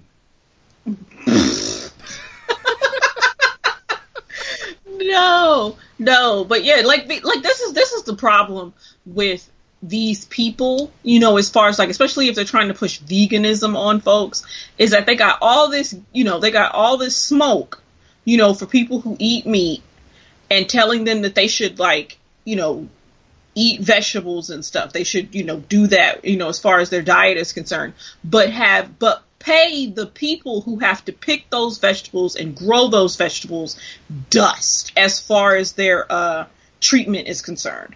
Like they have nothing to say about the treatment of farmers or the peop or the workers on the farmers, you know, or any of that shit. It's just like, no, y'all should just eat more vegetables. Eat more vegetables. Don't eat the meat. You know, we need to save these crab. But have absolutely just dust. It's like it's like people who want to save unborn babies but have no, but don't give a shit that DHS is like understaffed and don't give a shit that kids aren't eating like they're supposed to, like live kids. Like fuck those kids. No, I care about the unborn babies. Mm-hmm. You know, that's how these people are. As far as this shit is concerned, with P- as far as PETA is concerned, this is just like this is some like y'all should eat vegetables, but you're not making it easier for people to get access, like food deserts, all this shit that keeps people from having access to fruits and vegetables. It's just no, oh no, we're not, we're not getting into that shit. No, we're paying that dust. We don't care. I'll tell you right now, uh, if I'm walking on the beach and I'm starving, and a fucking crab walks up to me, I'm gonna fuck that crab up. because you know what doesn't fucking walk up to me ever? Carrots. Carrots will never walk up to you on the beach, but a crab will, which is why people have those like back in the 50s, I guess, when white folks were young and racist and free. They still racist. what, what was the saying? I read, I heard about it on Facebook a while back. Um, oh yeah, yeah. Back in the fifties, when white people were free, white, and twenty-one, they used to have these clam bakes and crab bakes on the on the beach. Right. And the way that that worked was that they would simply take over a spot and just go out into the ocean and pick up crabs and shit and then cook them. Right there. On the beach. In front of everybody. It's not Frankie like and that Annette. Hmm? I said Frankie and Annette. Yep. And and and and and Joe Piscopo. Wow, Joe Pis Joe can't forget Joe Piscopo. I just like saying the last name Piscopo. Um, he actually had a good movie out in the '80s. I remember it. It was I don't know what it's called. I just remember it happened. Um, that was one. It was like an action movie starring Joe Piscopo. And uh, Oh, was it really him? Oh yeah, it probably was him. Oh, I remember him from. He had like a little like bit part in Johnny Dangerously. Do you remember that? No. With um with Michael with Michael Keaton, and he was like it was like a. It almost seemed like it was a satirical gangster movie, where uh, it was like Michael Keaton, Griffin Dunne playing like Michael Keaton's like straight laced brother because Michael Keaton was like a gangster trying to go like legit and Joe Piscopo was like some like low level dude who wanted to shoot him or whatever. Motherfucker seen it. Shout out if you've seen Johnny Dangerously. He is best known for Johnny Dangerously. The movie that I remember him from is Dead Heat. Oh, okay. See, that sounds like an actual like real movie. Like he was actually trying to do something for real. yeah, he was he was uh Doug Bigelow in Dead Heat. But Wow. um yeah, no. Folks, look, here's the thing about crabs. If we don't kill them, they're going to kill us.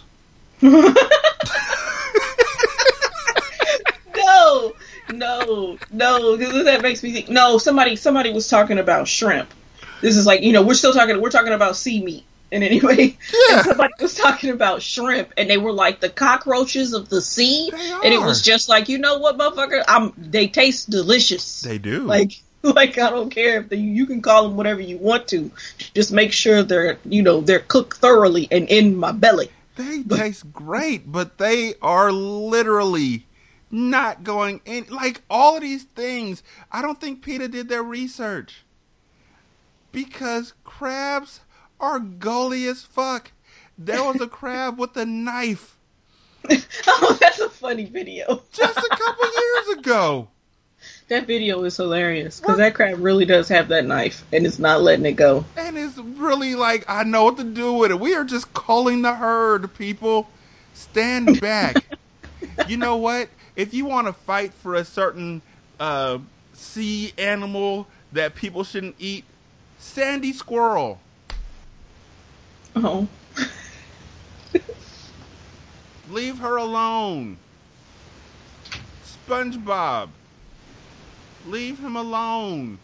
But if you say anything more about crabs, I swear to God, and people out there are like, um, they on social media talking. Said without seafood, there's no Baltimore, which I said like, well, there there is. Without heroin and seafood, there's no Oh my god. That's the full statement. Like, uh, if you go to the capital of Maryland, which is Go-Go, all that they have is tie-dye shirts and crab and heroin and racism. That's it. That's all and Confederate flags. Oh God, Confederate flags. Oh, just every fucking where. Just why, why, why? Seriously, Donnie from Dundalk. Why? Anyhow, um, Dundalk. Dundalk. Dun- Dundalk Donnie. Okay. One person tweeted out a picture of the billboard with the fol- with the following caption: "Quote Siri, show me the biggest waste of advertising money you've ever seen."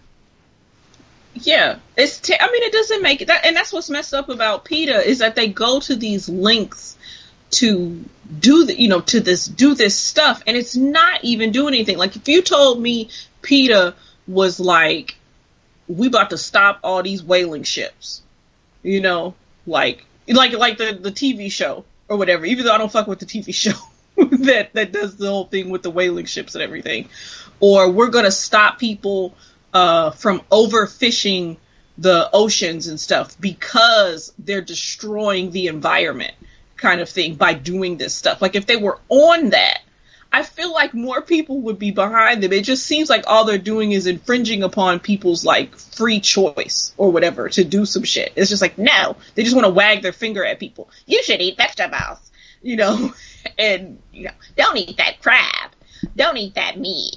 Eh. I don't know And it's they. just like oh, I'm sorry. Go ahead. it's just like they're on some bullshit. I, I don't think they know that nobody ever likes that person. Like PETA, y'all are literally that person. Nobody liked when their parents are like, "Oh, you finished all your steak? Well, you can't leave until you finish your Brussels sprouts." Get the fuck out of here! I didn't. I didn't even ask for the Brussels sprouts. I asked for steak. Like you made this. You did this. You finish it. I didn't want it. I asked for specifically spaghetti and meatballs. I said, hey, you know, it'd be great for dinner tonight? Spaghetti and meatballs. I didn't say spaghetti and meatballs and green beans. So you eat them. Go on to bed. it's a bullshit. sick of this whole world. Kiss my whole ass. What the fuck is a lima bean? but it's like, oh man. PETA said they have a, they plan to keep it up ahead of the seafood festival next month. Quote: They are individuals. They can feel pain. They can sense the world around them, and they definitely do not want to be boiled alive. PETA said. And Johnny Min- Minidakis uh, said, "I don't think they knew what they're getting into uh, when they put that sign up." That's really it. And I can tell you right now, uh, living in Waldorf for longer than I want to ever admit, um, all they got is racism, tie dye shirts, go go music, Confederate flags, and crab. Like every five blocks, there's a crab shack, and it's literally a shack. Like it's like here in California, every five blocks you're passing a Mexican food restaurant, either uh, at a gas station or a 24 hour Mexican food restaurant or just, you know, hole in the wall Mexican food restaurant. But Mexican food restaurants, you know, because it's fucking delicious. Out there, same thing but crap.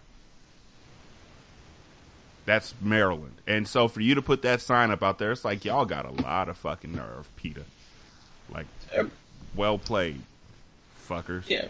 It's gonna be nothing but people eating crab, taking pictures, you know, kind of in front of the in front of the billboard on Instagram. It's gonna be them, ah, you know, eating. It's like nobody's gonna. If anything, they're all they're doing is just annoying people, and then people are probably gonna they're gonna stop being annoyed and they're gonna be amused by it, and then keep it moving. You know, the crabs the crabs are still gonna get got at the seafood at the seafood festival. You know, so R.I.P. to the crabs. You know. Because I mean, because because the whole thing is, I told like I mean, it's an animal, it's alive. I totally believe that this animal is alive, that this animal feels pain, that you know, it's just like no, it does not feel good to be on the chopping block. It's just like there's no doubt about it. And then at the same time, it's just like food is food. Like motherfuckers been eating crab probably as long as they've had access to crab. I'm just saying. They're right there on the beach. And they just walk up to you like they own the joint. They snap at you. Fucking counterattack. Throw their ass into a fire. That'll show them. and seriously, like in Maryland, look, first of all, first of all, let's have this out right now. Maryland, your crabs are shit. Okay? They're fucking shit. Oh. They taste good, but they're the size of like the palm of my hand. They're fucking tiny. You got to eat like 25 of them to even think you might possibly be full. Okay? They're not like the greatest thing in the world and if you they're they're like fucking sharp for no reason. So if you cut your lip on it, you burn your whole face off because the next bite is literally covered in Old Bay seasoning. Now, with that said, your shitty crabs that are small as shit are great when you're stuck on that side of the planet. But if you go all the way around the world to California, where we have like Dungeness crabs and all that, you'll see what a crab's supposed to look like, the size of a real crab, like real man. Like there's a, there's grown up crabs where we're at. But seriously, you're not gonna stop people from eating crab in Maryland. It's not even about Baltimore. Like the sign is in Baltimore, but all of Maryland is literally up in arms about this. Like they this uh this is an affront to all of them. Like how dare you? Because I don't know if you know this, but Old Bay seasoning everywhere else is a spice. In Maryland, it is a way of life. They have Old Bay potato chips. They have Old Bay beer. They have Old Bay everything. And you can't avoid it because it tastes fucking wonderful. Have you ever had Old Bay seasoning, Shanta? Yeah, I don't like it. Huh? you don't like spicy food? Like, I don't, you know what? It's your own preference. You're wrong, but Yeah, I just, uh, I mean, it ain't about me being wrong. I don't like it, but I mean, it doesn't, it doesn't. As far as a seafood spice, whatever, it does not. It's, it's actually, it's overwhelming. It is to me. It's just, it's not, it's not my type of hype. I feel you. My daddy uh, used to take shrimp. Well, he used to take uh, Budweiser and pour it into a into a, a pot, Mhm. into a big pot, and then he would take shrimp and red potatoes and uh, kielbasa sausage and crab legs, and put them all into a steaming basket above the beer, and then Mhm. he'd coat all of them in Old Bay seasoning, and then he let it steam for like a couple hours. And so then when it all got done, it was just like this wonderful mix of beer flavored, Old Bay dusted shrimp and crab and all that kind of stuff. And you would never know it because you don't like Old Bay seasoning. And so I have to rethink my whole menu. like just constantly reframing the menu for what we're gonna do when I Oh cook Oh my god. Oh my gosh. But no, it just it's you know what I think it is? I think it's one of those things that people get like super heavy handed with. Yes. And that's and that's just like no, we don't have to be heavy handed with it. Like this is uh, this is like the wrong thing for you know for me to be coming in contact with in a heavy handed kind of way. Like I don't think I've ever had it in just like oh let me see what this kind of tastes like. Not like okay dump it on my tongue. Like that's what it's that's what it feel that's what it seems like as far as like people cooking with it is that it's just like okay we're to use the whole you know giant can of it or whatever it is little little canister. We're going to dump it all in there. And it, it, you know, there are two sides to the Old Bay lid. There's like the regular salt shaker side with the holes, Mhm. like you know, you could sprinkle stuff. And then there's the A Young side, the A Joe side, the A Mo side, where you could just flip the lid and there's no encumbrances and you could just pour that shit. We pour. Yeah.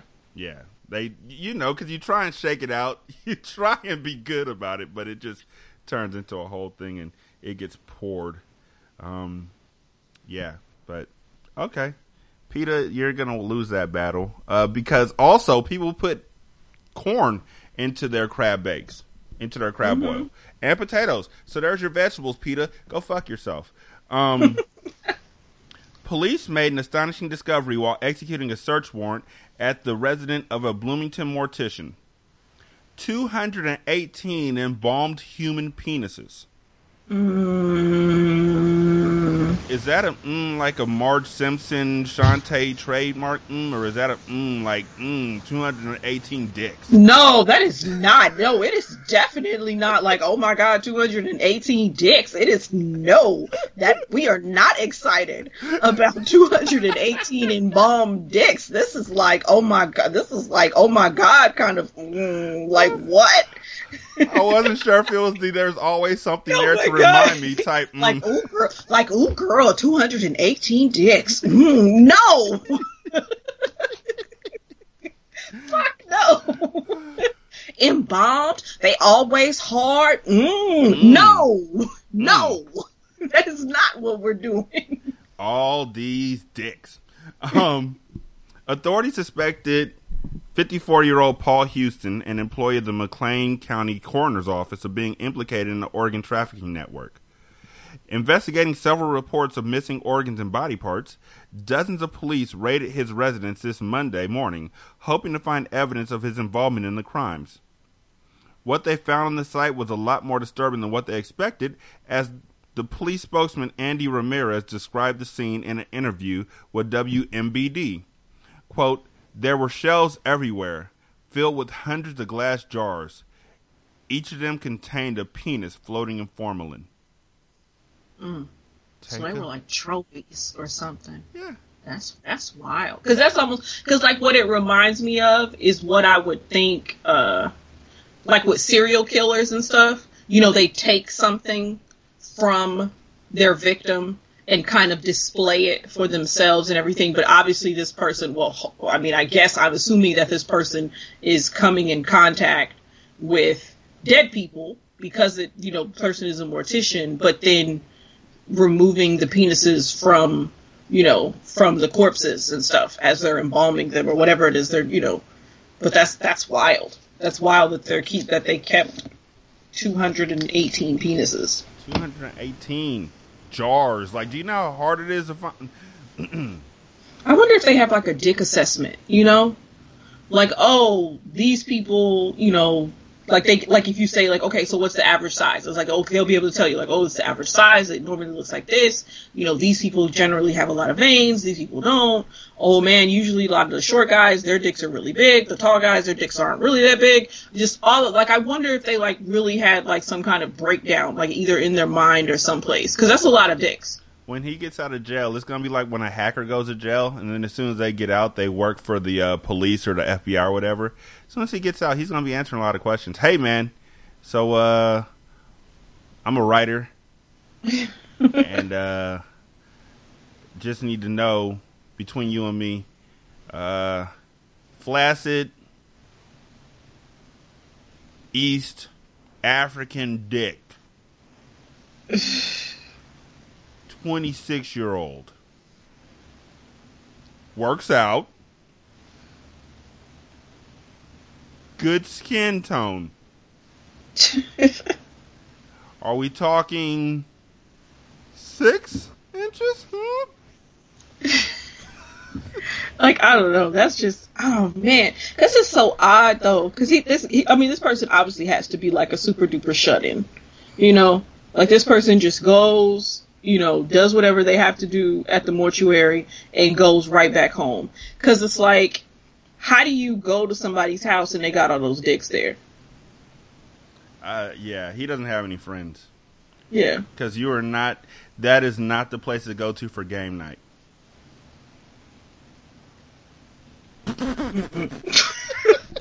like, no, like I'm just, oh man. Then it's like, how big is that? Per- well, maybe not. Maybe he getting like, maybe he getting money, you know, because it's a mortuary and stuff. And those people, I feel like those people, you know, if they do a good job and everything, that they're making, you know, they're they're making it happen. You know, it's one of the. I feel like it's one of those uh, occupations that probably pays a good amount, but because of what it is, you're just not gonna get. You're only gonna get certain type of people up in it. You know, people who are either like I don't know, embalmed, you know, they, they put dicks in jars. You know, you get those types. And then maybe people who are just like going into like a family business kind of thing. You know, like their dad was a mortuary, was a was a mortician, so now they are too. That kind of thing. Some people are, you know, born into this shit. Some people are born for this shit. and the accused rapidly confessed everything as soon as he was arrested. So obviously he didn't think he did anything wrong because he explained in great detail how he had been cutting off dead men's genital organs, which is one word too many, genital organs. Yeah. Um, how he had been cutting off dead men's genital organs and collecting them for more than 10 years. How, Mm-hmm. how the fuck is this a hobby, Joseph? How did this start? Just wild. I mean, man, you just never know, man. There's people, oh man, that are just into some some unusual things. And then and, and there's also the part where it's just like, well, this person like you you got a person who's into something unusual and then you and then it's the situation where it's just like this person who is dead is not going to react. You know, the family is not going to be checking for body parts and everything because when they get the body, the body's going to be dressed. They're going to be focused on the fact that their loved one has passed away. So it totally makes sense that this person would think that this is perfectly fine to do. So it's like they're not hurting anybody. They're not doing anything to anyone. The person is dead. The family doesn't know, you know, kind of thing. They wouldn't, I mean, it's like, what can they do? But it's still fun. I mean, obviously it's fucked up. It's my dick in a jar. Oh man, that's just so bad. So bad. Ugh, man. I would hate to be someone that took my family member to this person to be, you know, embalmed and everything and have to kind of wonder oh my God, did they mutilate, you know, did they mutilate my father? Did they mutilate my brother? Did they, you know, mutilate my partner? Whatever, you know, whatever the situation is. Cause it's still, you know, cause that's the whole, that's the whole fucked up thing. It's still mutilation. Yes, that person is dead. No, that person isn't going to react, but you still mutilated somebody's body. It wasn't your body to mutilate. You, you said family member, and it's funny because they're mutilating the family member's member. oh my um, God. It, it took the police more than seven hours to gather all the dicks and other pieces of evidence that were found on the site.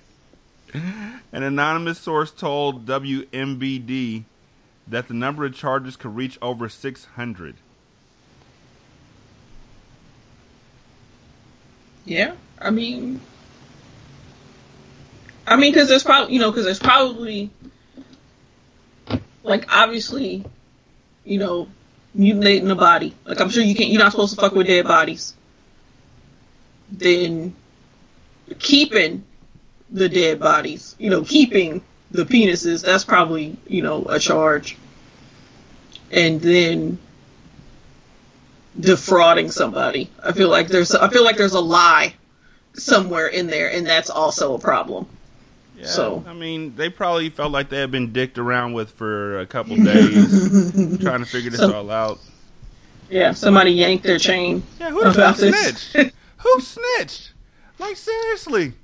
And also, who took time out to realize that their dead family member's dick was gone? Who was like, I just need to see it one more time? What the fuck? But see, they thought that he was part of a, a body part thing. So I would think that that's like I would think that that means that maybe. Yeah, I guess. But what I, when you were reading it to me, I was wondering, like, okay, well, what are we talking about as far as body parts are concerned? Are we talking about like harvesting body parts? Because then that doesn't make any sense. Because these people are dead by the time they get to this guy It's too late.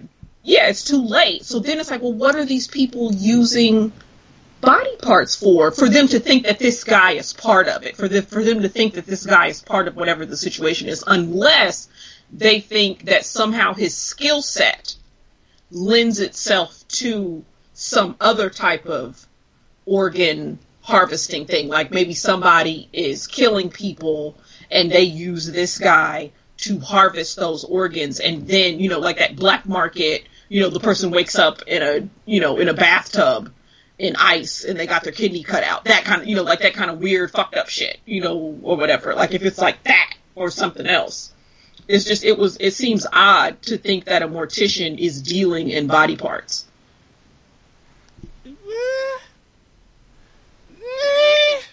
I would say they'd be the first suspect in my book.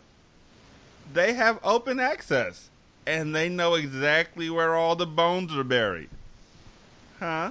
So it's like, oh, you need somebody, uh, you need, oh, you're into that kinky shit. You just need a West Indian butthole, huh? No worries. That's in drawer four. That'll be five thousand dollars. And I mean, that's I, I would think that if you found him selling buttholes, that would be worse than him selling dicks, right? Like if they had said uh, seventy-five puckers. Oh my god. Oh my found, god. Found in the Altoid box, like that would be a bit more deranged than fifty-three dicks found in jars. Um, over the span of ten years, that is five point three dicks per year. That's not a lot. This is his defense. I could have done more. I had access. Nothing but time and opportunity. I'm very choosy about what I take home. Oh my god. I, that's what I was like. He's out, he's got like a whole criteria of of which dick he wants to, you know, display and it's just like, "Oh, too veiny. Can't pick that one." oh, that one's pink on the top but then purple down the rest of the way. That is not what I like. I like a more uniform colored dick. I don't want that one. You know, it's just mm-mm.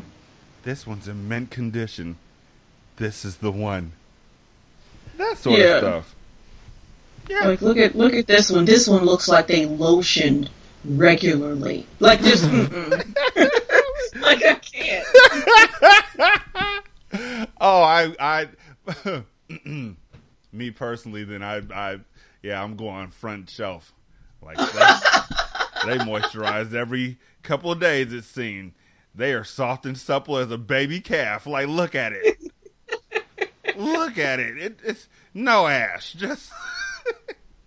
like, uh, uh. He clearly marinated himself in petroleum jelly from the ages of 12 through 19 and a half. Twice a day. No books. Um, anyhow. yeah. So, a, uh, yeah. Whew. Y'all heard too much right there. Dozens of dudes showed up to Union Square uh, for a Tinder dates on Sunday, only to learn that they were all there to meet the same woman, and she wanted them to battle it out, Hunger Games style, for her heart. Mm-hmm. One Twitter user said he met a woman named Natasha through the hookup app, and she invited him to meet her at the public space to watch her friend DJ. But he arrived to a totally surreal scene. Quote, I make my way to Union Square, eat a hot dog, and look over by this open lot by 17th Avenue, and there's a stage and a DJ, and about 100 people, and cameras and shit, and I think, well, this some random ass Manhattan shit, he wrote. Yeah. Eventually, I see a girl moving towards backstage with two enormous bodyguards and sunglasses, and I realize it's her, and I'm thinking, what the fucketh, what dying fucketh is going on, he continued. Natasha then took to the mic and told the assembled men that she knows they all came from Tinder. Then she says, I've invited you all here for a chance to go on a date with me, and proceeds to give a Hunger Games speech about what it's going to take to date her. Mm, mm, mm. Every man in the crowd looks down and mimes, What in the name of Scooby Doo is this shit to themselves? At that point, he says he left, but others who stayed told Gothamists that Natasha began discarding men and making the rest compete to go on a date with her. Quote, the gist of it is that she wants to do live Tinder. Folks were pretty mad, a guy named Nicholas told the website. And she started calling the different characteristics she doesn't like. If you're Puerto Rican and support Trump, leave. If you have a long beard, leave. Then she did a competition. The majority of the group, like 95%, were like, ah, watching the fucking idiots fall in line to her demands to do push ups and run. And she did a live swipe line, right and left. I left at that point, he continued. Video of the spectacle shows at least 10 guys participating in a sprinting competition. And it is unclear who won the date. Man. Like, you, like, I saw uh, I don't know, it was like some morning show talking about this, and they were speculating like, was it just basically like a competition thing? Like, it wasn't even about the girl. It was just like these dudes who are gonna compete in this. It's just like I'm gonna be the fucker that wins. Like it doesn't even matter if they're gonna date the girl. It's just like I want to win. Mm-hmm. You know, and that's why they did what they were doing. But it's still just like, oh man, like she's uh, something else I thought I saw. She said was like if you're under five ten, you gotta go which is just like yikes, because there's a lot of motherfuckers that are under five ten. It is. I mean, well, no. Um, what I'm saying is, it's just like, like. I mean, it sounds like it's a joke, and it is kind of. But at the same time, uh, I think like for American men, uh, the average height I think is five nine. Mm-hmm. So that's a lot of dudes. I mean, I would think that she possibly probably picked a lot of dudes who might be under five ten, because because she obviously wasn't like uh, being discerning when she was swiping, you know, on the app and everything. So I would think that she probably did come in contact with a lot of shorter dudes, and and they had to go, you know. I'm I'm just looking forward to hearing the live video of this because I'm pretty confident that she stepped up there at some point if she's worth her weight in salt. That is. She stepped up there and she was like, "Yo, I'll tell you what I want, what I really, really want." I wanna, I wanna, I wanna, I wanna, I want a Puerto Rican guy who doesn't support Trump. If you want to be my lover, you got to be at least five ten.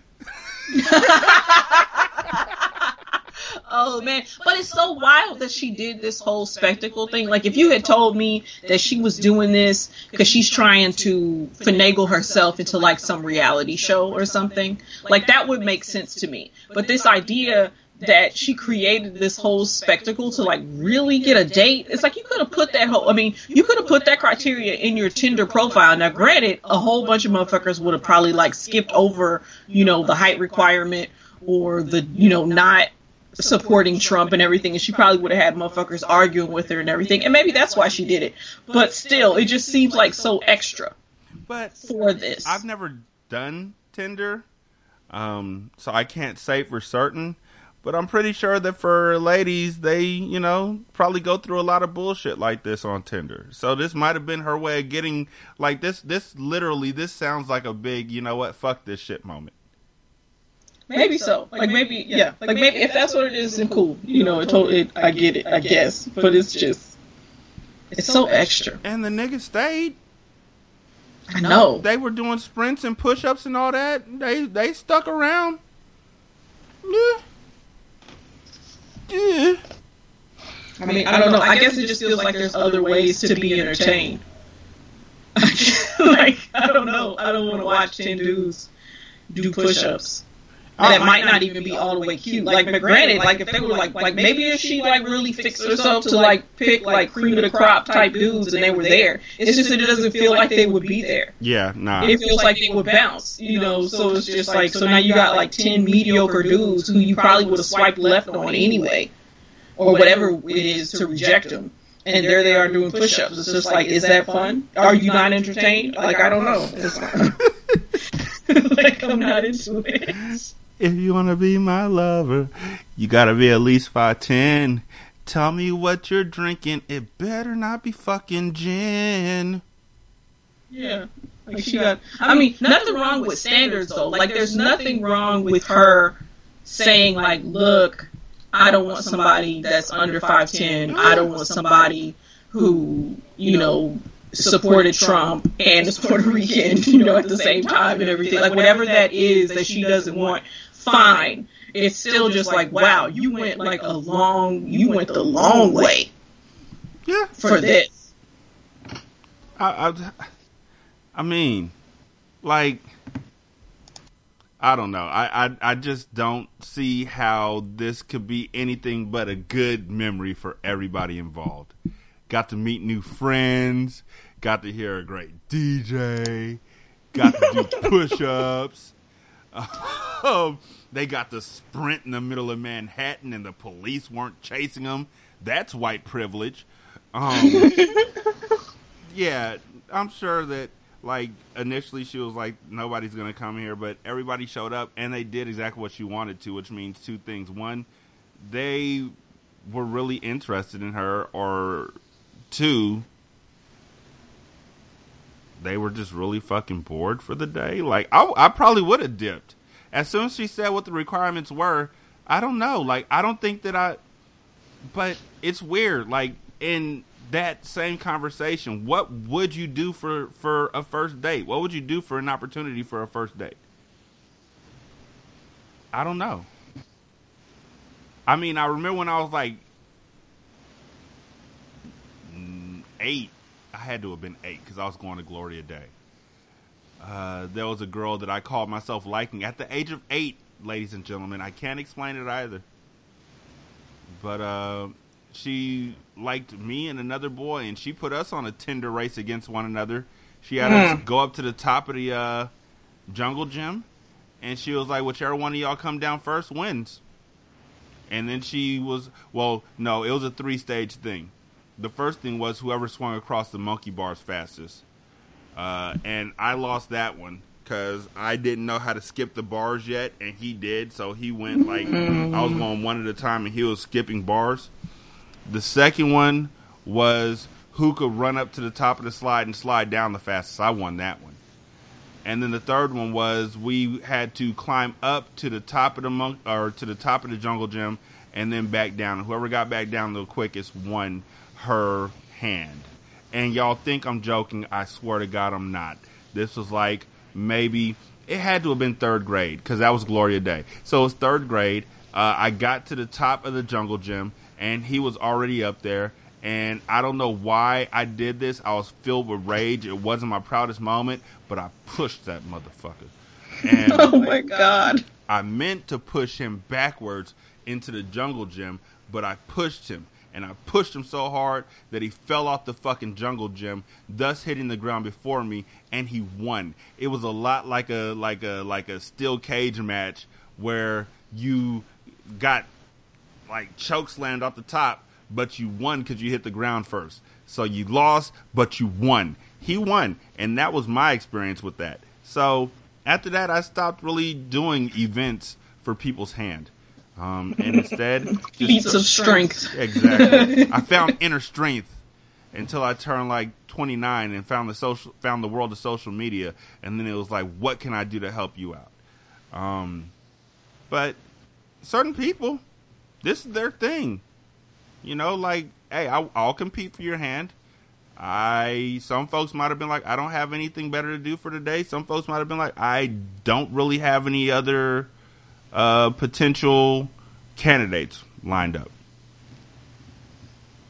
Real talk. So this next story, Shanta, is fully here just to bug you. Aww. Uh, Ooh. Stories for Shanta. Um, a woman driving through Omro, which I'm guessing is in uh, Wisconsin, because it says near Oshkosh. But a, Oh, okay. a woman driving through Omro got the surprise of her life on Wednesday evening. She noticed that her SUV was running weirdly, so she pulled over, opened the car's hood, and found a python curled around the engine. Woo, girl. Omro police said. Police tried to take the snake out, but it was strong. they had to call a snake specialist from Menasha to remove it. Quote, the reluctant reptile is alive and well, just tired and scared, reads a Facebook post from the police department. The snake is a ball python, a popular breed to have as a pet. Uh, native to Africa, the snakes like warm areas. They are known to be shy and friendly. Oh no. Uh-uh. And the reason No. why the car wasn't running well, well, it was because the four foot long snake had kicked off the serpentine belt and is slithering. Mm. Yeah, that's mm-mm. no, no, no, no, no. That's not. Mm-mm. No, that's not okay. No, I don't like. No, um, I keep saying no, but no, I don't like snakes. Like this is not. Mm-mm. This is terrifying. Like I would have died opening up my opening up my hood and seeing that there. I would have. It's like, your I car now. You, you got Like, the juice real. now, homeboy. for real, for real. And it's funny that they're talking about this snake being like, oh, it's shy and friendly, blah blah blah blah. So my husband told me this story about this woman who had a snake. And I guess maybe like she broke up with her boyfriend or something or whatever. And she was like super duper lonely. And so she had this like really big ass snake. Oh, and so she legend. but but, but she she had the snake. And the she let the snake out and was like cuddling and shit with the snake I guess. Like letting it like hang out in the house and shit. And so eventually the snake stops eating, Mhm. yeah. Mhm. and she gets upset and she's worried. She's worried about the snake. Takes it to the vet and the vet is like the snake is starving itself. It's going to eat you that's why it's not eating. Put it back in the cage. You like you almost got got. I love that story. It's one of my favorites. And you know, when I bought Omar, because again, all of my pets are named Omar, uh, except for Dizzy, because I don't know, I just wasn't thinking about it when I named him. Oh, when I named him Dizzy. Otherwise, his name would have been Omar too. Um, I told Nisha that story, and she got sufficiently freaked the fuck out when Omar escaped. I forgot I had told her the story. So when Omar escaped, she was like visibly freaked out, and I was like, "What? You know, maybe he's dead somewhere." And she was like, "Derek, if I find that snake laying next to me in the bed when I wake up one morning, I'm gonna kill it, and then you and I are gonna have a long talk." And I was like, "Baby, the snake is literally like as big around as my thumb and index finger put together." And she was like, "They stretch." I mean, they do, but still, it's just it, I I never imagined Omar was like a giant python. Another thing, oh man, so another thing, another like in Florida, they found out that the snakes that there's like they've got like a python infestation or whatever, and so there's like Burmese pythons and Indian pythons. And each of them live like in separate type of places. Like one lives like in wetlands and the other thing the other one lives like in higher elevations or whatever. And they found they they realized through like DNA testing that the snakes that they captured in Florida are like a mix of these two snakes. So now they don't know where the fuck these snakes might these snakes might end up being everywhere versus just being in one place or the other. So don't go to Florida. Wait, wait, wait, wait. So the snakes, two different type of snakes, Yes. are fucking. Have crossbred. They're fucking. Yes. They have crossbred. they crossbred. And so now you have these like Indian snakes and Burmese snakes. And there's now like a hybrid python or whatever in Florida, which is just like stop. Like one, I'm sure it's because people, you know, they get those snakes and it's all dope until it's 15 feet, and then you can't do anything with the motherfucker. So then you throw it out because it's a snake, and it's just like, no, don't do that. I,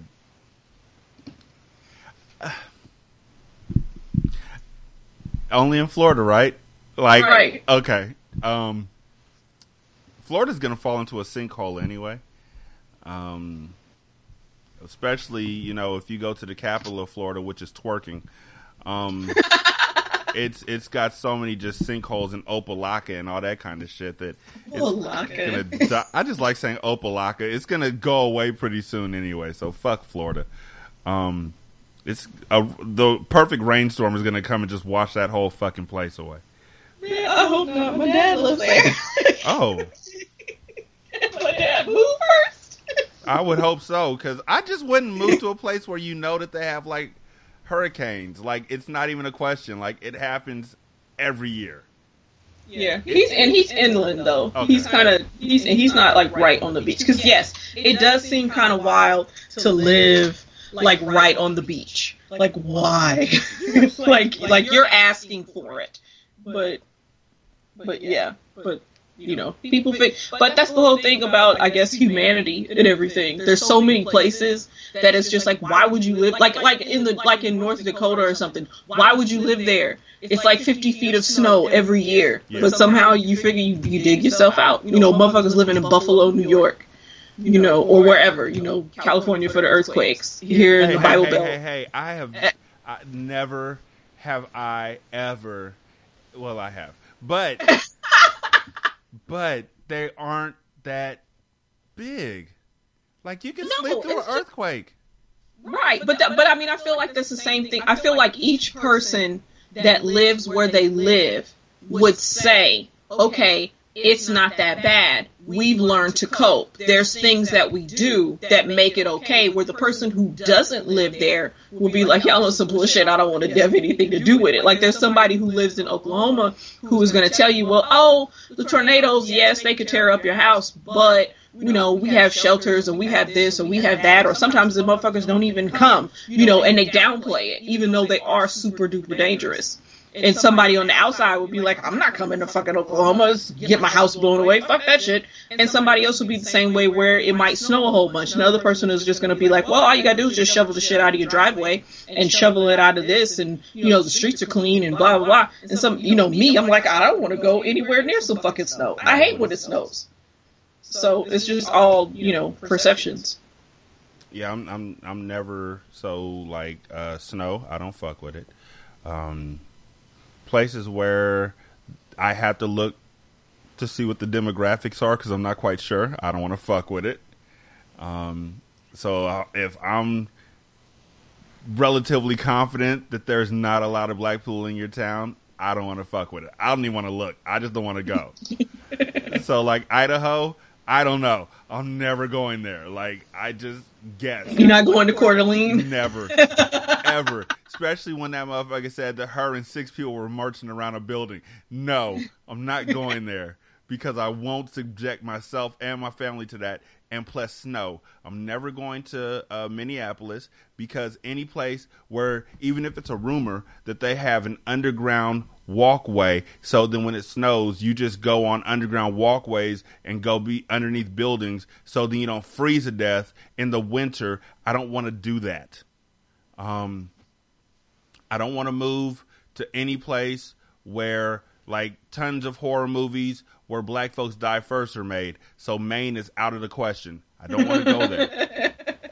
I, I just I don't want to go to a place where I will be the first. I don't want to go anywhere where I be the first black person or the first black person with a belly or the first black person over the, over six foot. I don't want to go anywhere where I would be in there and your kid would turn around at the restaurant at the local uh fuck it Applebee's your kid would turn around and stare at me, and you'd finally have to come over and say, My daughter thinks you're a basketball player because you're tall and you're black. I don't want to go there. I don't want to go to Ohio. I don't want to go to Minnesota. I don't want to go to, I don't even want to go to New York because the city is cool.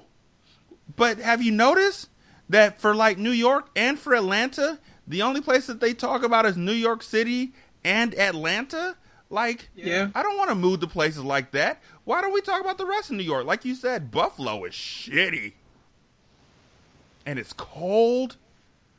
And it's like right next to Toronto. These are all things that I've heard, but I've never really confirmed. It's like they've heard they heard the, the geography episode. They know what's up. right.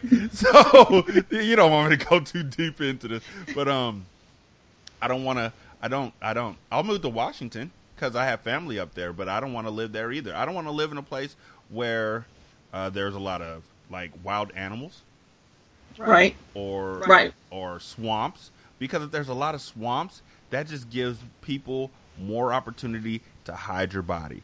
That's just me. Oh wow, wow. See, I was just thinking wild animals, so I was like, okay, I don't want to live in Colorado. Like, you know, you see those people who like the video of the bears in the pool. You know, like they're filming it from their, you know, patio or whatever that the bears have like showed up at their pool. It's just like, oh, oh no, you live too close to bears.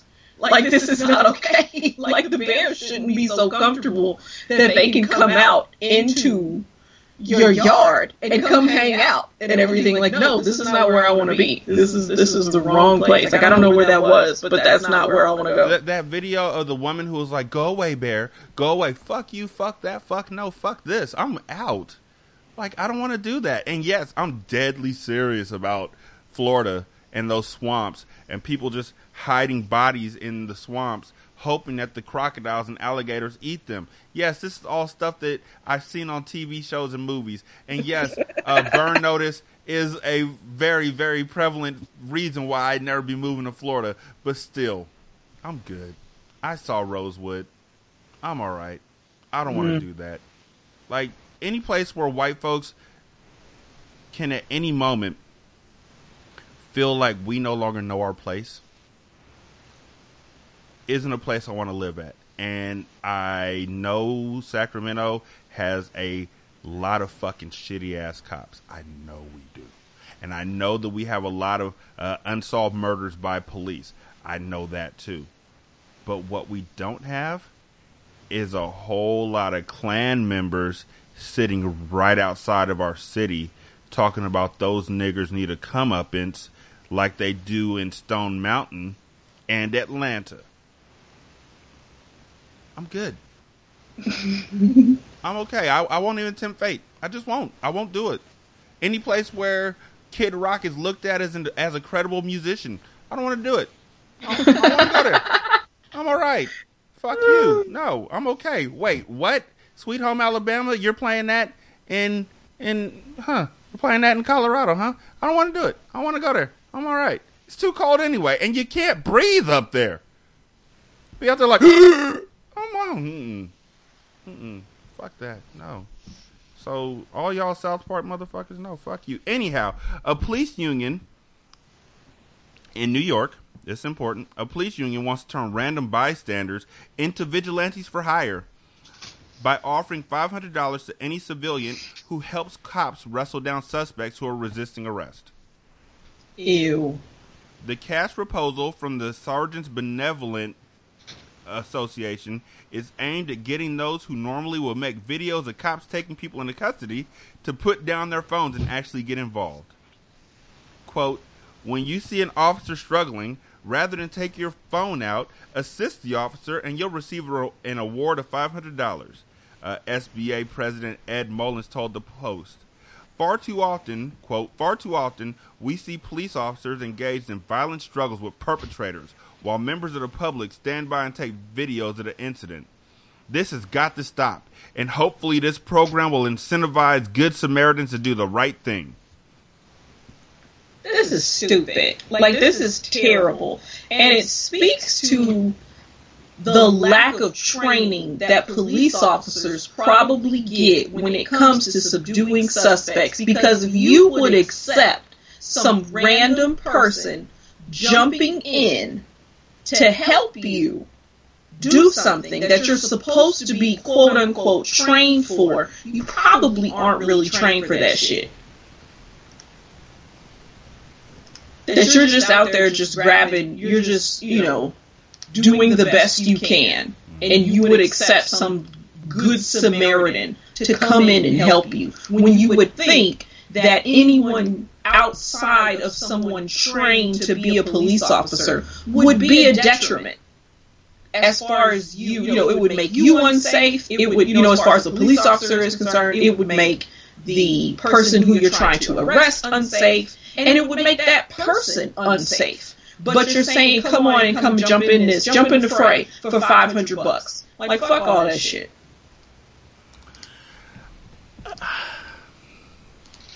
So, a few things. First of all, back in the day, uh, I'm quite sure that this is how uh, slave owners convinced white people to become slave catchers. They didn't really need to offer them too much money. They just, hey, you want a job? I'll give you five dollars for every black person you find, and that's how uh, both slaves and free uh, people were taken back to plantations uh, for the rest of their days. Um, I'm about to look that up on Google because I know that that happened, and somebody's going to ask me for a source, and I'm going to find it right after I say this next part. Uh, you are literally asking people who are videotaping you to make sure that you don't fuck up and kill somebody to stop videotaping you and help you kill somebody. Basically, yes. Like, I don't know if they meant to say it like that. Like, hey, you, instead of videotaping us, why don't you help out? I am helping out by videotaping you. And you offer me $500 is kind of like a bribe that I'm not going to take because if I was stupid enough to help you subdue a victim or a suspect, three things are going to happen. One, since I'm not a cop, I don't have the protection of the union when people are like, yo, that's that motherfucker who took down Bobby. Yep. Like there's a difference between being a anonymous witness who's like, yeah, I saw somebody, but I don't really want to testify, but I can tell you what happened, and you can go over there and, and arrest them or whatever, and the whole neighborhood watching me tackle somebody like I'm Terry Tate. The second thing is if I get shot, the fuck are you gonna do? Are you gonna stop and help me? Are you gonna give me pension? If I get injured, if my spine gets severed, if something happens to me where I can't provide for my family, are you and the police officers benevolent union, being the benevolent motherfuckers that you are, are you gonna pay for me to be taken care of for the rest of my life? Or do I have to sue you for it? And then when I sue you for it, are you gonna say that I shouldn't have been there in the first place? Because I'm not employed by you. And the third thing is, if I do take them down, am I then also expected to testify against them? Is this money tax free? How's this money working? They said that they are hoping to get other police unions to uh, add money to the fund in order to uh, encourage people to do this, but who do they actually think is going to do this other than alt right people and Trump supporters? White folks who want to do this anyway. Like I said, the slave catchers. I'm about to look this up right now. But yeah, I don't know. Fugitive slave catchers uh, were people who was, who returned escaped slaves to their owners in the United States. Slaves who managed to free themselves from their owners had yet another worry: fugitive slave catchers. Uh, the Compromise of 1850 and the Fugitive Slave Law, uh, enacted pursuant to a specific provision contained in Article 4 of the United States Constitution, created the fugitive slave. And slave catchers became bounty hunters or police officers. Yeah. And now that people are no longer fucking with the police, history's repeating itself. And they're like, yo, we will give you $500 to take down that person right there who ain't done shit to you. Somebody posted this up earlier uh, this week on Facebook, and I when I saw it a couple years ago, this is growth, ladies and gentlemen. Shout out to you, Jeremy. Um, when I saw it a couple years ago, I didn't even blink, but now that I see it, I'm like, you know what? They're fucking right. If you see somebody stealing something in a store, mind your own fucking business. Yeah. Mind your own business. Because that store throws away so much stuff. When you work at a food bank, you literally see the cast offs that they give away, and that's not even half of it. It's not even a quarter of it. They're doing that for tax purposes. They throw the rest of it away. Restaurants throw the rest of their stuff away, and they blend up their stuff so nobody else can eat it. They throw their stuff away, they lock it up, so then people can't get to it who actually need it. So if you see somebody stealing something, shut the fuck up, turn the fuck around, and mind your own goddamn business.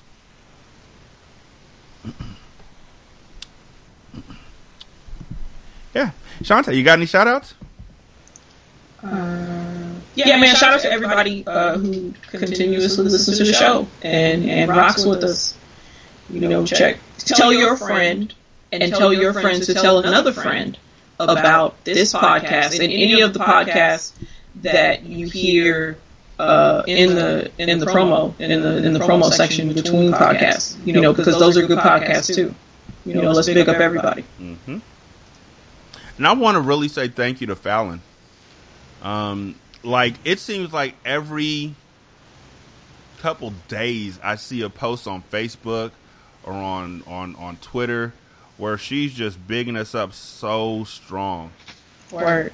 And it, it's it means a lot to us. Like like we appreciate that. We appreciate. Um, we got folks who are uh, telling other telling their friends about the show.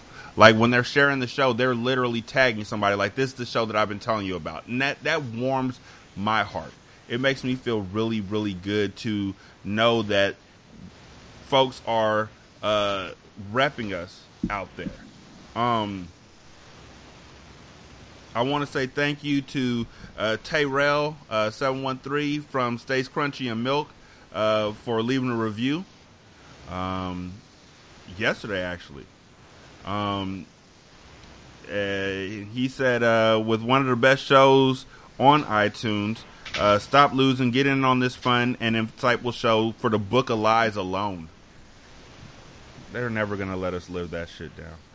No, I mean it was it was it was I'm sure it was gold for motherfuckers when they was listening to it. you know, it was not it was it wasn't gold for me. You know, but whatever. It's all it's all good. And uh oh, and shout out to uh Mixed Girl Maine uh from Militantly Mixed. Um she also left a five star review and said, I started listening to Single Simulcast a couple weeks ago. Uh, I've been looking for more black podcasts to support.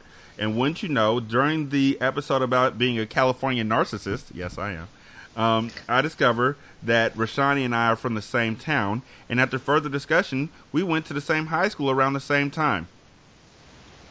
Uh, this world is small. and but I love the comfortable style in this podcast. The banter and friendly competitiveness shows how much they care about each other and their show. It's great. Yeah, it was weird as shit uh, to to find out that not only did this person uh, listen to the show, but that they lived like in the same area I grew up in, and that they went to the same school, and that I hit them up on Skype and we were talking, and while we were talking, their husband pulled out the yearbook and was like, "Oh yeah." Oh wow. Like that, yes, like that kind of like they graduated with my older brother, the punk ass, like Right. same exact year. So yeah, the world is getting smaller and smaller. So be careful because you never know who could really not meet you in Temecula, but meet you at the fucking Piggly Wiggly. Real talk. You think that you are insulated? Nah, motherfuckers. This world is getting a lot smaller, and people will be near you. Uh, shout out to Cameron. Uh, he's been listening to the show for a long time. Brother lives right down the street from me. I'm glad Mm. he's a good dude because he lives right down the street. See him at the Costco. see him at the gym. He's swole as shit. I see him. He's out there. So I'm glad he's a good dude. Um, but I do want to again um, take time out and say that uh, in light of what's been going on this past couple weeks uh, with folks just uh, saying bad things about Tevin Campbell, um, I want to remind you that uh, Tevin Campbell is one of the reasons why niggas remember the Back on the Block uh, CD by Quincy Jones. Uh, and tomorrow is one of the best songs that was ever made. And um, tell me, uh, or, or Round and Round was dope as well. And I fuck with that nigga. But not like y'all fuck with that nigga. Like I was shocked. No, well that it, it, it was shocking, but it also it also was the person Yeah. who stepped who stepped who definitely stepped out of their uh Boundary, their comfort zone. they, yeah they stepped they stepped out of their lane and they got pushed back in it got pushed back into it real hard. with two hands. Somebody ran up behind them and was like, woof. They they mushed that person back into their lane. Get back in And, that box. and they tried to spin it into something else, but but motherfuckers wasn't having that either. It got so. spun right the fuck back too. Like you got all the fucking nerve. It was just interesting to me. I I, I love that. Um, I love that people were like that. That Tevin was trending for a while on Twitter. I love that because it made me want to go back and listen to some of the songs. And then I realized that I only. Um, I, I, I like Tevin. I like him a lot. My wife adores Tevin. Like I got a video. If any of y'all want to see it, it's on YouTube of Nisha singing "Can You Can We Talk" like lustily, like oh full volume, like no filters. Like it was the best. Into holding the television remote control like it was a microphone with both hands. She was double my fisting that motherfucker, and her head was her eyes were closed, and her head was tilted back, and she looked so beautiful, and she was going hard, and I got that motherfucker on tape, and I put it on YouTube, and every so often I watch it. uh, rest in peace, Aretha Franklin. Right. Uh, Madonna, you should have known better. Man, motherfucker should have known better than to put Madonna on there. Madonna did what she was supposed to do, what, what she would have normally did. Which is talk about herself in connection with Aretha Franklin. It's like nobody told y'all to put Madonna on there. They should have picked somebody else.